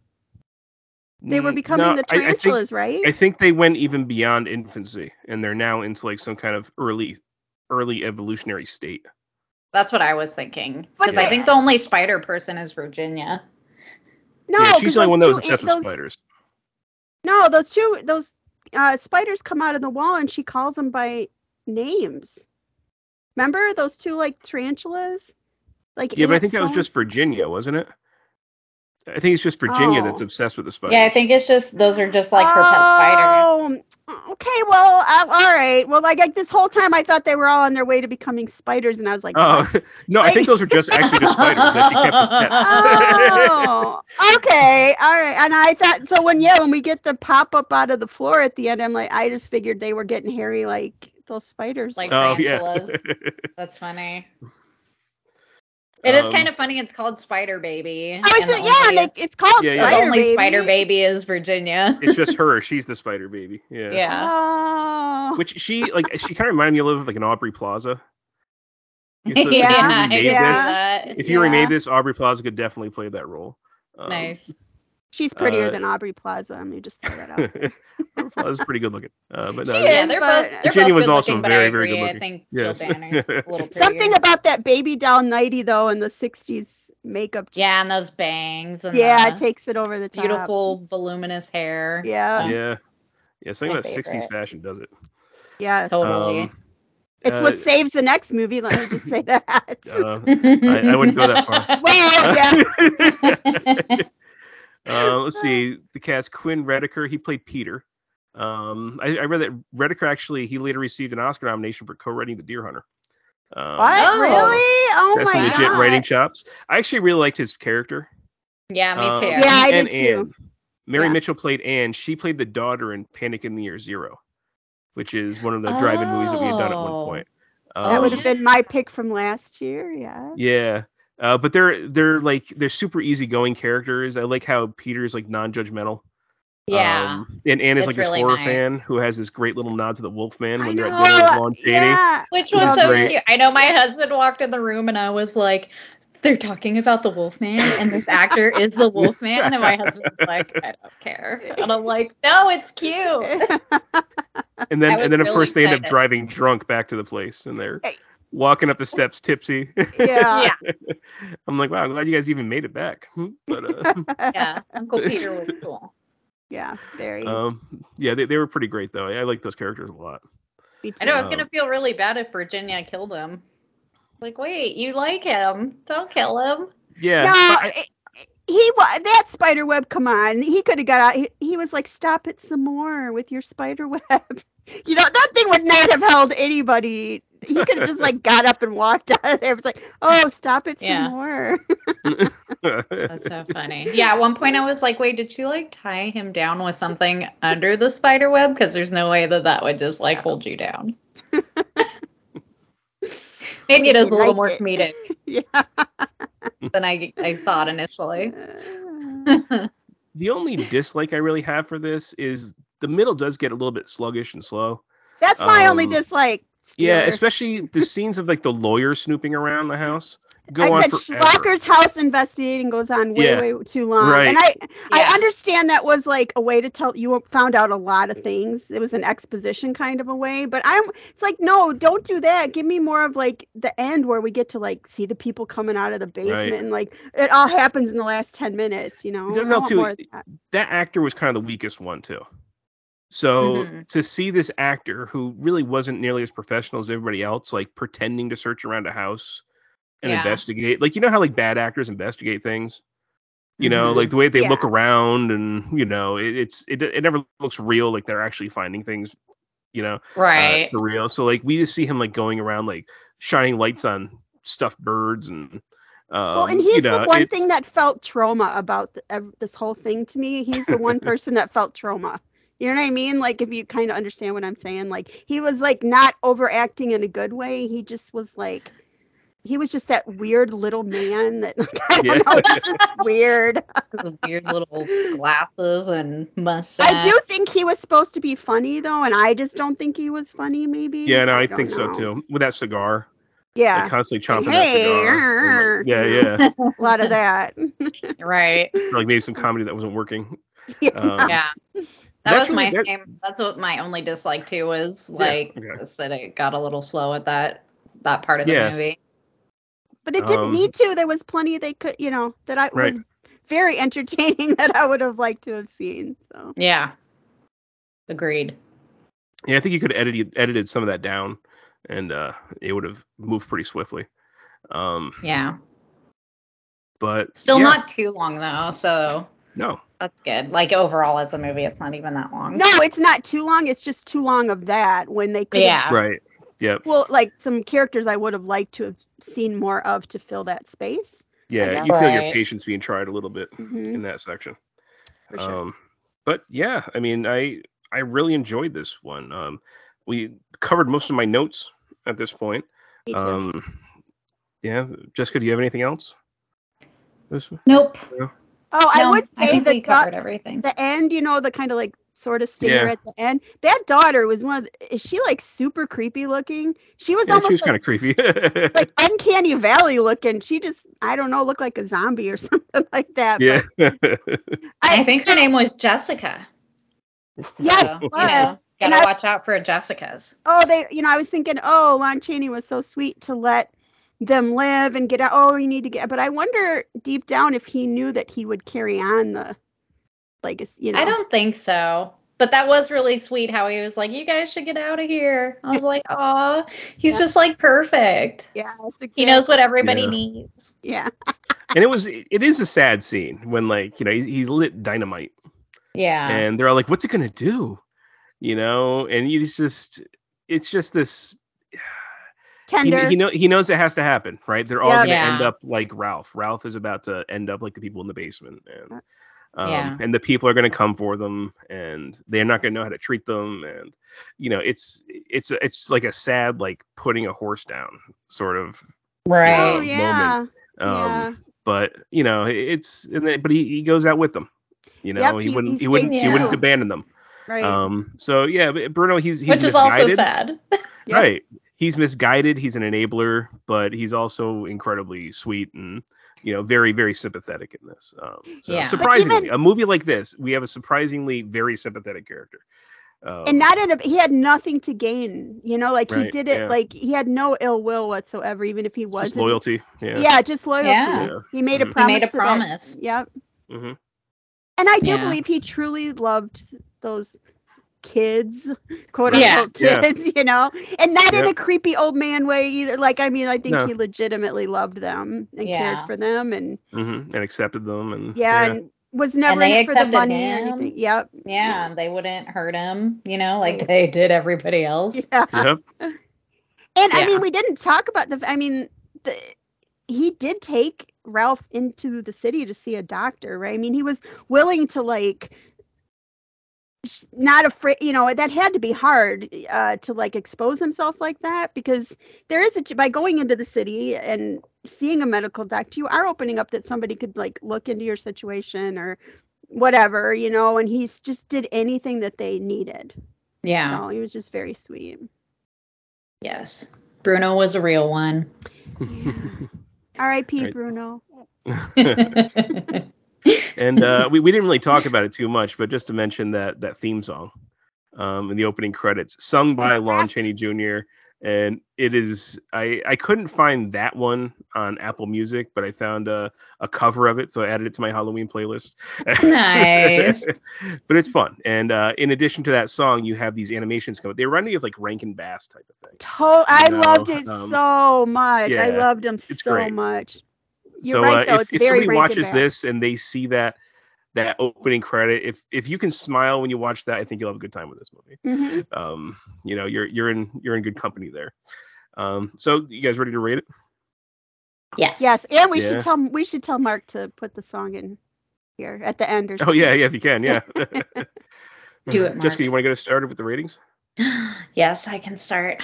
I'm kind of like stuck in between a seven and a half and an eight.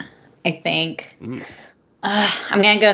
I'm gonna go seven and a half because I feel like I'm just super high on it because I it's the most recent one that I watched, and so I'm just gonna go seven and a half. But I'm definitely gonna watch it again, and maybe my rating will go up even higher. Um, but most of that is just for Lon Chaney Jr. He was just like so precious in this. Um, and like I said, I just really like the siblings. I mean, they're terrible people and they do terrible things, but they're so fun and cool, and they all have their own thing, their own character. Um, and you feel like you know exactly who they are and what they're into. Um, and there's something sweet about their little family unit. Um, so, yeah, seven and a Mhm. half. Good stuff. Everyone go watch it. I agree with everything except for your score. Uh, seven and a half is too low. It should have been an eight, like I'm giving it. Uh, but otherwise, I totally agree with you. Um, I thought it was great, and I think it would have been higher if the pacing was a little bit tighter. Um, Right. You know, I, I feel like I've become more sensitive to that lately. Um, just in the past year or so, like pacing has gotten to be a big thing for me. Yeah. I feel like because my time is so short, I don't like it being wasted. Totally. I'm getting more impatient with those things. I'm getting very I'm getting more impatient. So I feel it. And more. aside from that, it is like part of the art of making a good movie, you know, is like knowing how to edit things out of it and how to make it nice and tight and entertaining mm-hmm. all the way through. So I agree though. I've been feeling like that the last year or two that like the pacing makes a big difference for me. Uh, we also watch more movies than I think the average person watches. We're kind of compelled to do that. I know not Yeah. not uh, not 100% across the board. I know there's people probably watch as many movies as I do. But we also watch a lot of movies we might not normally watch. Right. It's like homework. Mhm. yeah. And you're right, that does uh, like with this one we all loved it, but we all agreed there was parts that could have been cut out of it. So we have that's probably true then. You know, they probably should have Yeah. cut some of that him wandering around the house out. So Yeah. so we got a 7.5 and an 8. Tammy, where are you falling on this? Well, I am going to go back to the uh, drive-in rating system just because I do think this is a true drive-in movie. I'm going to go 8.5, which I probably Mm. was an 8, but it's getting an extra half just because of the surprise, the very pleasant surprise that it was and how genuinely I I genuinely like this. I didn't just like it. It wasn't just fine. I genuinely liked it. I will watch it again. And it I- you know, just I made it 50 some years without watching it. And it's one of those that, you know, is kind of on my list. And I don't know. I just probably because of what I just never heard anything great. So probably just kept getting shoved farther and farther back down the list. But I am so glad I watched it. It was a wonderful surprise. So yeah. I'm glad that we all enjoyed it because this is Yeah, the kind good of movie. I feel like I'm usually on board with, and then maybe Tammy or someone will hate it, and I'll be like, "No, I want you to I love mean, it's it." definitely a cult film. You know, Yeah. it's the, the people who like who enjoy and appreciate cult films, the, the quirky stuff. You know, the yeah. um, they, they- they'll like this. Um, and yeah, it's. I'm glad that we all enjoyed this one. Okay. yeah. And then if uh, it makes so- you feel better, yeah. my drive-in score would be an eight. If we're if I'm allowed to implement my drive-in score, that's how I always do it. Is like a half a point difference. But um, yeah, drive-in score is an eight. Does that count? You're like no. Yes. Uh.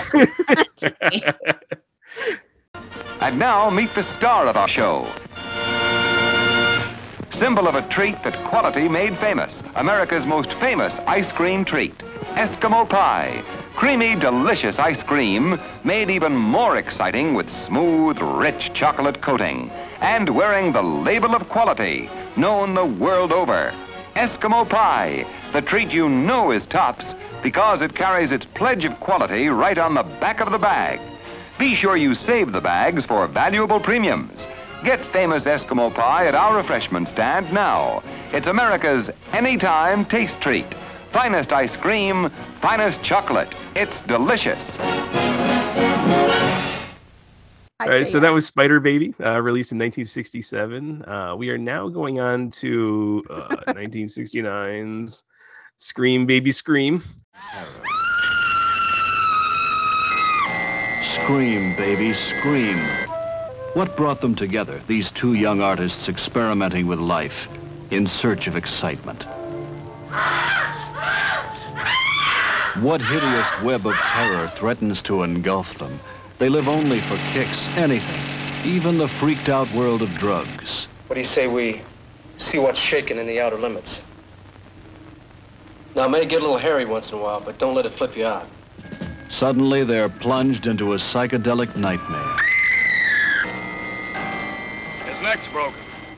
What terrible forces are at work that will soon bring them face to face with a living hell? I feel so strange. Like a nightmare that I don't want to think about. If you go beyond imagination and create an entirely new world, then the one you have left becomes far less real than the one you have found. Even if you have to build that new world yourself.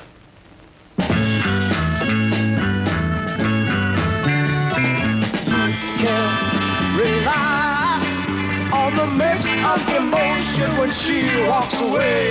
You think you're gonna cry. You can rely in the way that you feel when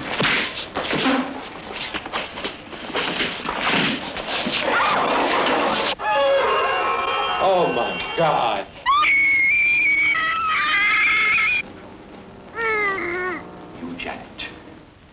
Are part of that world. Why me? Why? We dare you not to scream when you see So this has a 4.0 out of 10. Only 250 people have rated this one. Wow. directed Wow, by I'm- Joseph Adler, written an early film written by Larry Cohen, uh, who would go on to write things like It's Alive and Q. Um, so it stars uh, Ross Harris as Jason Grant. You're not going to know any of these people. Uh, Eugenie Wingate as Janet Welsh. Um, Chris Martell as Scotty, who looked uh, just like Mickey Dolenz from the Monkees. Yes. Um, Yes. didn't he? yes. Suzanne Stewart as Marika, Larry Swanson as Charles Butler, um, Jim Vance as Garrison, and then we have people as Doctor Detective and Nightclub Comic, etc. I don't think we need to know all those people. Okay, um, so we have as a synopsis here: a psycho artist kidnaps models and slices up their faces to create new mutant models. Um, that's actually a very terrible description. I was gonna say Yeah. no, no, he doesn't. I'm like, that's not what happened. He doesn't really. Um, I, I- I think this is actually kind of a hard movie to explain. Yeah. Um, and I was also you kind of confused sometimes. Yeah, we we essentially we follow these these two college art students, uh, Janet and Jason, um, and there is a famous artist in the area who makes these kind of grotesque portraits, um, and we end up finding out that he does kidnap girls, and then he has this doctor who injects them with something that makes their skin like a moldable clay. So then he's kind of making like real life versions of his paintings. We don't really know why he's doing any of this. Um, and it's like what I just explained right there is like three minutes of an hour and 20 something film. Uh, and the rest is a lot of talking and really mediocre scenes. Um, Uh, yeah. so uh, you can tell I'm excited about this one. Um, I will, I guess, I will start off with first impression. Uh, I just I wrote down in my notes. I'm going to say this is my first impression. Um, a film with nude models, acid trips, and mutants should not be this boring. Um, uh, Tammy, what about you? What was your first impression? Um, so this is a hippie horror movie, and I just I hate I hate Troma movies. Like normally I would see that opening city scene graphic blue and yellow Yeah. thing that's at the be- and I'd But be it's like, not a real Troma movie. It's just distributed by Troma, right? okay, well, Right. Yeah. whatever. It's I don't care. Normally I would not make it past that opening graphic. I hated this. However, there are some things about it that I really, I mean, that are just right up my alley, like the aesthetics, the music, the clothes, the apartment decorations. It's a Mhm. wonderful psychedelic time capsule. And like Vin said, it, it is a whole bunch of that. And this almost felt like two different movies. Like the first half, you didn't even need, like, maybe, Yeah. and this, unfortunately, it was the length of a real movie. Like, you know, a lot of these drive ins are like 70 minutes. And if, it, if they had like started about halfway through and it was only maybe that long, I might have been a little bit more on board. Although it was, this is one of the most convoluted stories I have. I don't Oh, yeah. know what was happening. Um, I do have to say though, I am claiming this was a, and I know you hate this movie, Vin, but I am, com- I am gonna say this was a direct influence on the Love Witch, like aesthetically and acting wise. Um, Elaine from the Love Witch like seems almost like she was modeled right after Janet, and it has that seems. St- go ahead. What? No, I'm just saying I'm I'm fine with that because I actually didn't really like the Love Witch. I know. So I love the Love Witch. I know. I was one of the too, few people that did not really like that movie. I thought that that one I thought was way too long. I know, and that's why Yeah, I'm like, I know you hate it, but it, and it has that same stilted, which I know in Love Witch it's on purpose, but in here it's not that stilted acting where I'm going to deliver my line like this, Yeah. and then you are gonna pause for a second or two, and then you're gonna, Because they're trying to remember their lines. yeah. Yeah. Uh, but like I said, it just felt like two separate movies. Weird. I, I you know, but I, when I just like appreciated the clothes, and I loved that singing scene in the nightclub. When you pla- you see know, them. It was like five minutes long. that is also to my dislikes. I have no idea what happened in the last 15 minutes. I even got up and shut my curtains. I turned Yep. I changed my TV settings. And then This is as dark as dark gets. like, man, oh man, I saw some teeth every once in a while, and that was about it. So, yeah. yeah, it, it's just it's hard to even say if it's good or bad because it's just oh, I don't know. Yeah. Yeah. All right. Let's go. Jessica, what about you? Yeah, I think that I hated this less than you guys. Like, I definitely didn't think it was a great movie, especially for a horror movie. Um, I think it kind of fails at being a horror movie, but um, I was like kind of what's the word hypnotized by a lot of the scenes. Like, I literally re- rewound and rewatched the dancing scene where the guy's singing. Same. I was like, the way they were dancing was so weird. It was like so good and so bad at the same time. Very psychedelic. And I liked that song. I know. I was like, what am I watching? Like the first half of the movie, I was like, what's the point of this? I don't know, but I can't look away. Um, so I like didn't hate it, but yeah, as far as the actual story, when it does finally come into play, it's very convoluted and weird. Um, and I it's get more like boring when the actual. it's also plot- boring. Yeah, it is kind of boring and like the way that it all happens with like that with the artist guy, you know, basically the doctor's wife cheats on him with the artist guy and that's what influences the doctor to Put a couple disfigure lines on his face. the- yeah. Yeah. I was like, okay, well, that's dumb. But I get the other part of it where he's an artist and he felt inspired, and this is how it's playing out in this messed up way where he's like disfiguring people. I don't know. Um, it's not very good, but I honestly, I was like kind of on board for it. Oh my god. Well, god. and this is what another one too, where it's got this great poster. At least the poster I saw, it's got her with the where her face is already disfigured and her eyes down here, and and then oh, this guy carves up models, almost like I'm thinking we're getting an eyes without a face or something, you know, it's like yeah, there's that. definitely where- influence there. Yeah. Mhm. And I didn't get any of that. You guys, the people with some like clay. Do you guys remember Giggle Snort Hotel? Did you? Am I the only one old enough with Blob and? Okay, never mind. What Sorry, I have no idea what you said. There was a show called Giggle, Giggle Snort Hotel, and there was a character that was Blob, and the, they would just mold his face for whatever he was was going on. In the anyway, it, it looks just like like the the scenes like these these disfigured faces that you get. It's like really that's it. And the tagline on the poster is "We dare you not to scream." Oh, okay. This you- feels like exploitation film that lost its nerve. yes, yes. You know, like Funny. like they were they had big plans for all the gore and stuff they were gonna throw at the walls, and this is like, nah, you got some silly putty that we can like throw on the girl with some chiclets for her teeth or something. Oh Um, my god. That's about it. Yeah. Uh, yeah. yeah, Oh man. Okay. Um. Let, let's let's let's get let's get started talking about this movie here. Um. uh, We we can try. yeah. Believe it or not. Okay. My my sole like of this movie is something that I wouldn't expect to like. Um. I actually like the jazz score. What? Uh, I am looking I- right at that right here in my notes. I love it. I am. I am, loved You know, it. I am very picky when it comes to jazz. Um. I, I hate smooth jazz. I can't stand smooth jazz. Okay. But, this had like that the frenetic drums. yeah. um, the kind of energetic brass instruments that are going crazy. And I thought that that actually worked the best in the whole movie was the score. I thought you Um, were going to hate it. of the film. Me too. No, no, But I I, didn't actually- realize that you only hate smooth jazz. I thought you just didn't like jazz. and uh, and I thought that the editing in the movie at times actually kind of captured the frenetic quality that matched the jazz score energy. You know, Mhm. Um, yeah. At least in the beginning, I thought, oh, this is like deliberate. Okay, and then when it did it later, I'm like, I just think they don't know how to edit very well. Um, so it's I was less impressed as the movie went on. Uh, Yeah. But It you know, felt like actually- somebody did edited like it with the a pair of scissors. Like Yeah, really, yeah. you know.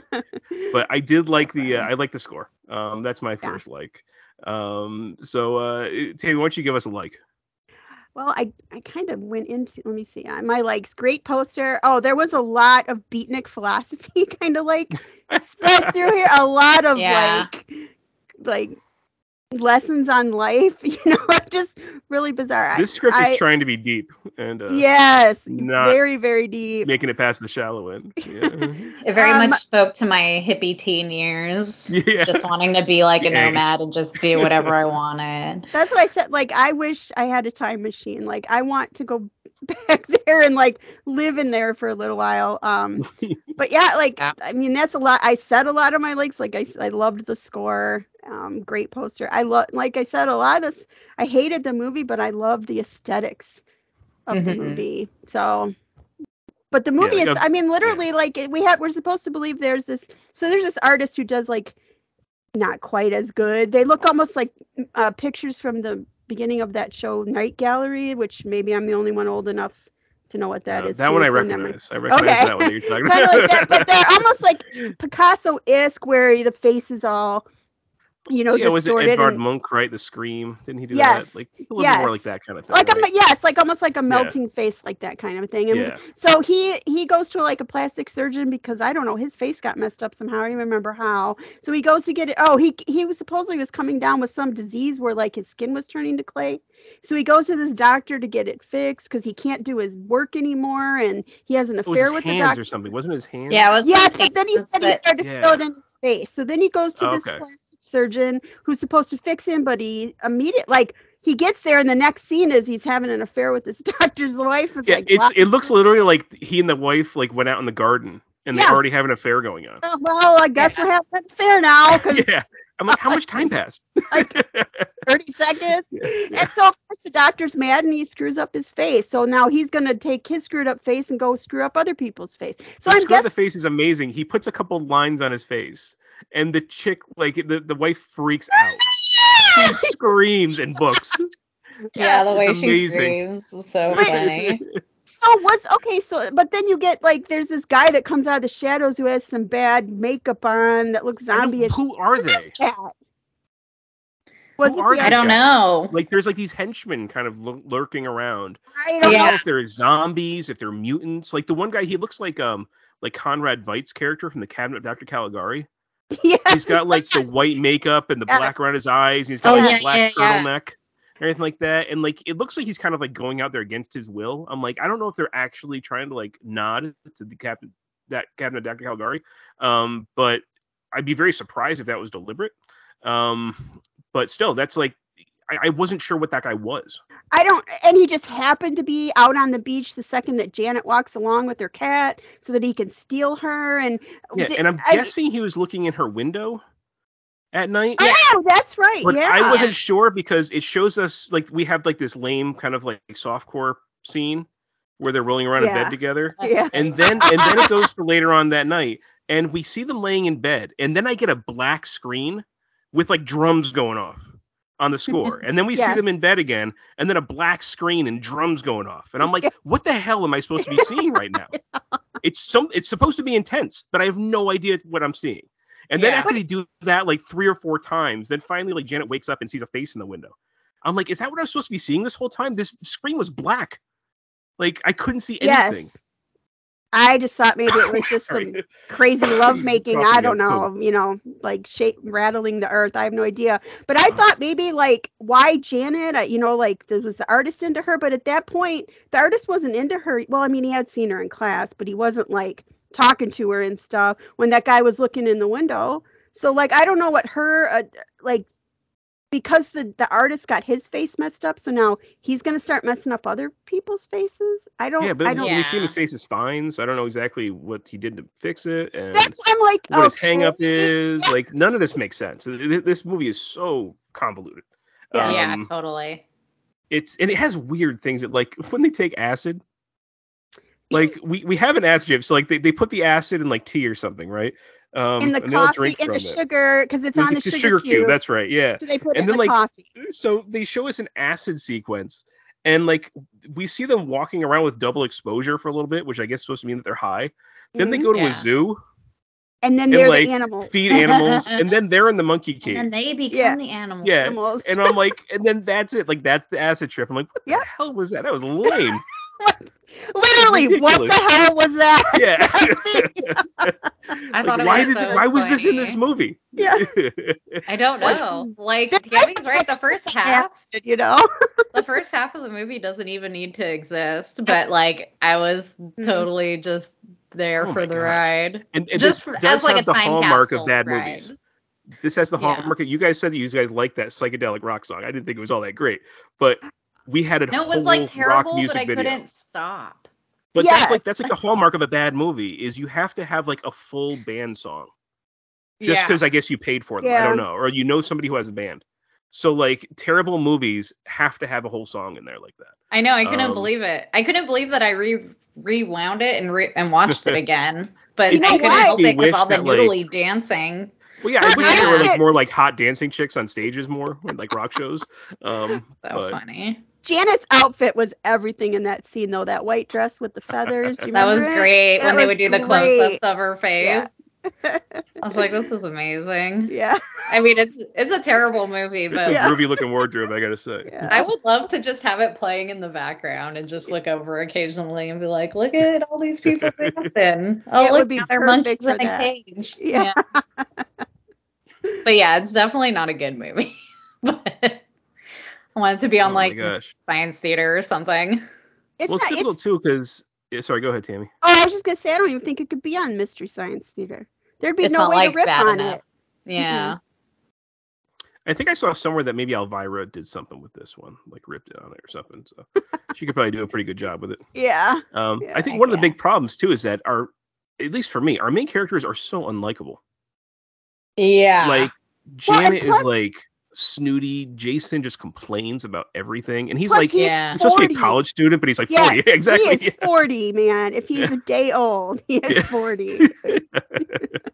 40. I know. And then he's like making out with his friend. Well, I don't even know why they put any of that in with him and the other friend. Or and Martika or whatever. Marika, yeah. Marika, yeah. yeah, I was like, well, Mickey that Dolenz' girlfriend or whatever. never whatever. turned into Well, anything. What That's another one that? too, where it's like they're they're not together, and then all of a sudden they're together on the couch. Like, Yeah. should we do this? You know, I'm just gonna go back to her tomorrow. Okay, bye. Yeah. Okay. Well, even before Yeah, that, what there's was the the point of scene where like he he like lays down the ground on her lap, and she's like tickling Yeah. his face, and I'm like, are they hooking up? Like, what is going on here? like, Back then, everybody just hooked up. It was awesome. I guess so. Free love. I was saying man. that like Free I was, love. I Yeah. was Groovy. there, but it sounds awesome. far out. Like when Janet's dancing with the guy and Jason's like, oh, she's over there dancing with some guy. I'm like, hell yeah, girl. Get it. Get right, right to your boyfriend. Well, that's us because like he could never get. He, he is be lucky to. He thinks he wishes he could get Janet. You know, like Seriously. no. yeah. I don't know. Like It would how be we're not hard talking to. about any horror. No, because it this movie hard is a to- series of boring conversations. Yeah. Yeah. Like somehow when the horror plot finally kicks in halfway through, it becomes more boring. Probably because I can see less stuff. Yes. It's like it was hard to see That's some true. things in the beginning, but at least there were some daytime shots.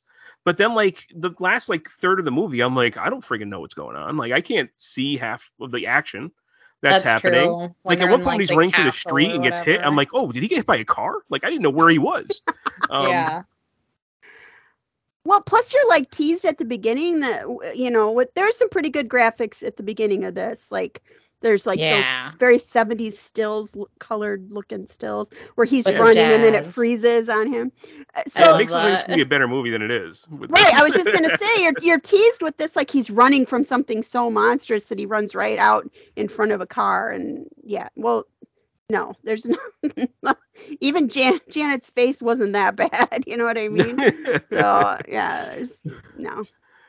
Yeah, It'd be very hard to write a synopsis of this movie. Okay, put in three sentences what this movie is about. You cannot do it. darkness, uh, bad love. acting. Drugs Yeah, Noodle dancing. and free love. yeah. The, the acting The was pretty end. awful, especially the Oh, the first nude model. Uh, when she's like hitting on Jason, and then she gets attacked in her room. I guess it's like a POV kill. Oh, I literally Remember what yeah. I'm talking about? She was really pretty, but she was a terrible actress. Yes. She was Oh really bad. That's when I'm like, oh no. Well, she was in there like- because she looked good as a nude model. That oh was yeah, it it. was, yeah. She she could speak English and she looked Yes. good. That's the only reason she got the role. Um, I mean, she was definitely good looking. but Yes. yeah, that was some horrible acting. Horrible. Yes. Uh, that's when I, I knew we were in trouble there. Uh oh. This is this is off to a bad start. Um, Even is not going to save this one. no, that's why I said in my reaction. I said a film with nude models should not be this boring. Um, Especially back then. yeah, but yeah, it it, it feels like an exploitation film that just kind of like lost its nerve, um, and couldn't go through with all the things it wanted to go through with. Uh, so yeah, uh, not not fun for me. Um, did you I guys it have any other like notes? a- it kind Nope, of felt that's all like mine. a like an art student film to me. At some points, it did. Yeah. Yeah. Yep. That's Obviously, very good like not point. all of yeah, not all the way around, but a lot of it, I was just like, With like the this? acid trip and like the, the Yes, flashback exactly. scenes and yeah, you know i couldn't quite tell like at one point I, I think we're seeing the nude model getting tied up on the on the bed or it's like she's like being strapped down and her her mouth is covered but i couldn't quite tell if it was the same actress because it almost didn't look like her it looked almost more like um like janet so i wasn't Oh, sure I- exactly who it was I thought that was if Janet. it was out of sequence or if it was the nude model I yeah. thought I it was kept getting Janet. I kept getting Janet confused with like three different people. Yeah, all the dark-haired girls look exactly. I remember. yeah because it's not thought clear it- picture either it's like It's not, grainy. but I Yeah. remember thinking I- like, I wonder if they use real tape because that would hurt because he just like rips it off, and I'm like, Mm. that's gonna hurt Janet's face. I'm sure they didn't have movie tape for that. Yeah, the only way you could tell her between uh tell between her and Marika was just that Marika was nice and she was a biatch. So Except Marika was a whole man stealer, so well, it seemed like they all were, so it was okay. yeah, this is true. yeah. yeah, it was just like widely accepted by everybody. Janet was the spiffy dresser for sure. yeah, definitely. All right, you guys about ready to rate it? I think. Yeah. Yeah. Okay, I guess I'll go first with this one. Um, I'm at a 4.5 out of 10. Um, it's Fair. I, it's not recommended for me at all. That's about what Uh, IMDb was, right? Wasn't it four? It was a four. Yeah. Yeah. Um, a four is an utter failure of a film. It's not even a movie for me, but uh, it's it just barely got past that because I could actually see some of the action that was going on, so that's a plus. Yeah. Um, so I'm at a four point five. Jessica, what about you? I'm also at a 4.5. Oh, there you is go. kind of funny because I thought I liked it more, but I mean, when I'm actually, you know, rating it on its merit and quality, um, you know, not great, but I still enjoyed watching the scenes, even though I didn't know what was going on. Um, so yeah, aesthetically fun, uh, story wise, terrible. 4.5. Tammy, where are you? You know, I can't give the last movie we watched an eight and have this only be four points behind that. Like, it's got to be like more like a two. Real, like I mean, seriously, like there is nothing to elevate it any closer to what we were just talking about. I the parts that I love have nothing to do with the movie or they're like happy accidents, you know. They have Right. nothing to 1969. That's all. Yes, exactly. I li- that's just it. I like 1969. I hated this movie, and I wanted to like because like there's I'm like yeah, cool. I like you know there's parts I was like just there was just it felt almost like they had a group of some good pretty good looking people together and they're like who are like available to make a movie and it's like well we don't want to give it an X rating, so let's try to come up with a really lame horror bent that we can throw in at the end and have an excuse to have a sex scene and some nude models at an art school and all this other stuff that just doesn't make any sense. So Yeah, it feels I- like a kind of like an early checklist horror film. Of like, of like exploitation. Like I said, exploitation, but without committing. Yes, So like Yeah. making any of that stuff actually exploitative. You know, it's almost like they went it's around and super just tame. filmed you know? a whole bunch of stuff and then tried to splice it together and make a Yeah, movie, yeah. movie out of it. You know, just Totally. Yeah. Uh, yeah. So yeah, in good faith, I can't even I can't let it be that close to Spider Baby. So sorry. You're right getting at two? two. Yeah. That's a Okay. great reasoning. I can't argue with that. So we're pretty unanimous in that this is a skipping movie, right? Oh, please. Um, Yeah, I never heard of it for a reason. right. Nobody's missing anything if you haven't seen this. Um, okay, so that is Scream Baby Scream. So that wraps up our last edition of the Horrorcast Drive-In. Um, it is, I mean, we're we're in end of September now, so uh, It's our, been a weird our schedule. yes, um, scheduling has been very difficult for a lot of us with a lot of things going on, but we persevere. We film where where we record when we can, um, and you know we're not going anywhere. But it's it's tough to keep to a tight schedule, so uh, we we do it when we can. Um, so yeah, that is that is it. Uh, so I guess we can do our little call outs here. Uh, Tammy, where can people find you? I hate that question. You know, I just I, I- Facebook Taminator Tammy Turner. Feel free to hit me up at our group page. Mm, no DMs. No, All right. Jessica, what about you? Uh, on Facebook, I'm Jessica Schmidt. On Instagram, I'm amateur.destroyer. On Twitter, I'm at amateur destroyer. And on Letterboxd, I'm ashy underscore slashy. All right. On Facebook, I am Vin Horrorcast. You can find me in the Horrorcast uh, group page. Um, I've been getting a lot of friend requests lately. I, I don't know what I'm going to do as far as my Facebook account for the Horrorcast. Uh, I, I'm thinking about just having friends that I know in real life on there. And then if people want to talk to me through the podcast, they can do so through the group page. Um, just too much spam, too much of, you know, all that. that's why Um, I did what I did. I, get a lot of psychics trying to friend me all the time. I don't know. Well, I get what's up with that. psychos, so Yeah, yeah, I'll take psychics over that. Um, um, on YouTube, I have a booktube channel. It is uh, Revenant Reads. On Instagram, it is Revenant underscore Vin. Um, and I think that's about it. Uh, but yeah, we have a Horrorcast Facebook page. Um, we also do have old school email, which I don't remember what the address is for that because Mark usually says it. It's uh, askthehorrorcast at gmail.com. Thank you, Jessica. No problem. so, um, and that's it. Uh, so, thank you for listening. Um, what the hell do we say at the end here? Where it's all All killer. All killer, no filler. no filler. Stay Stay scared. Stay scared. scared.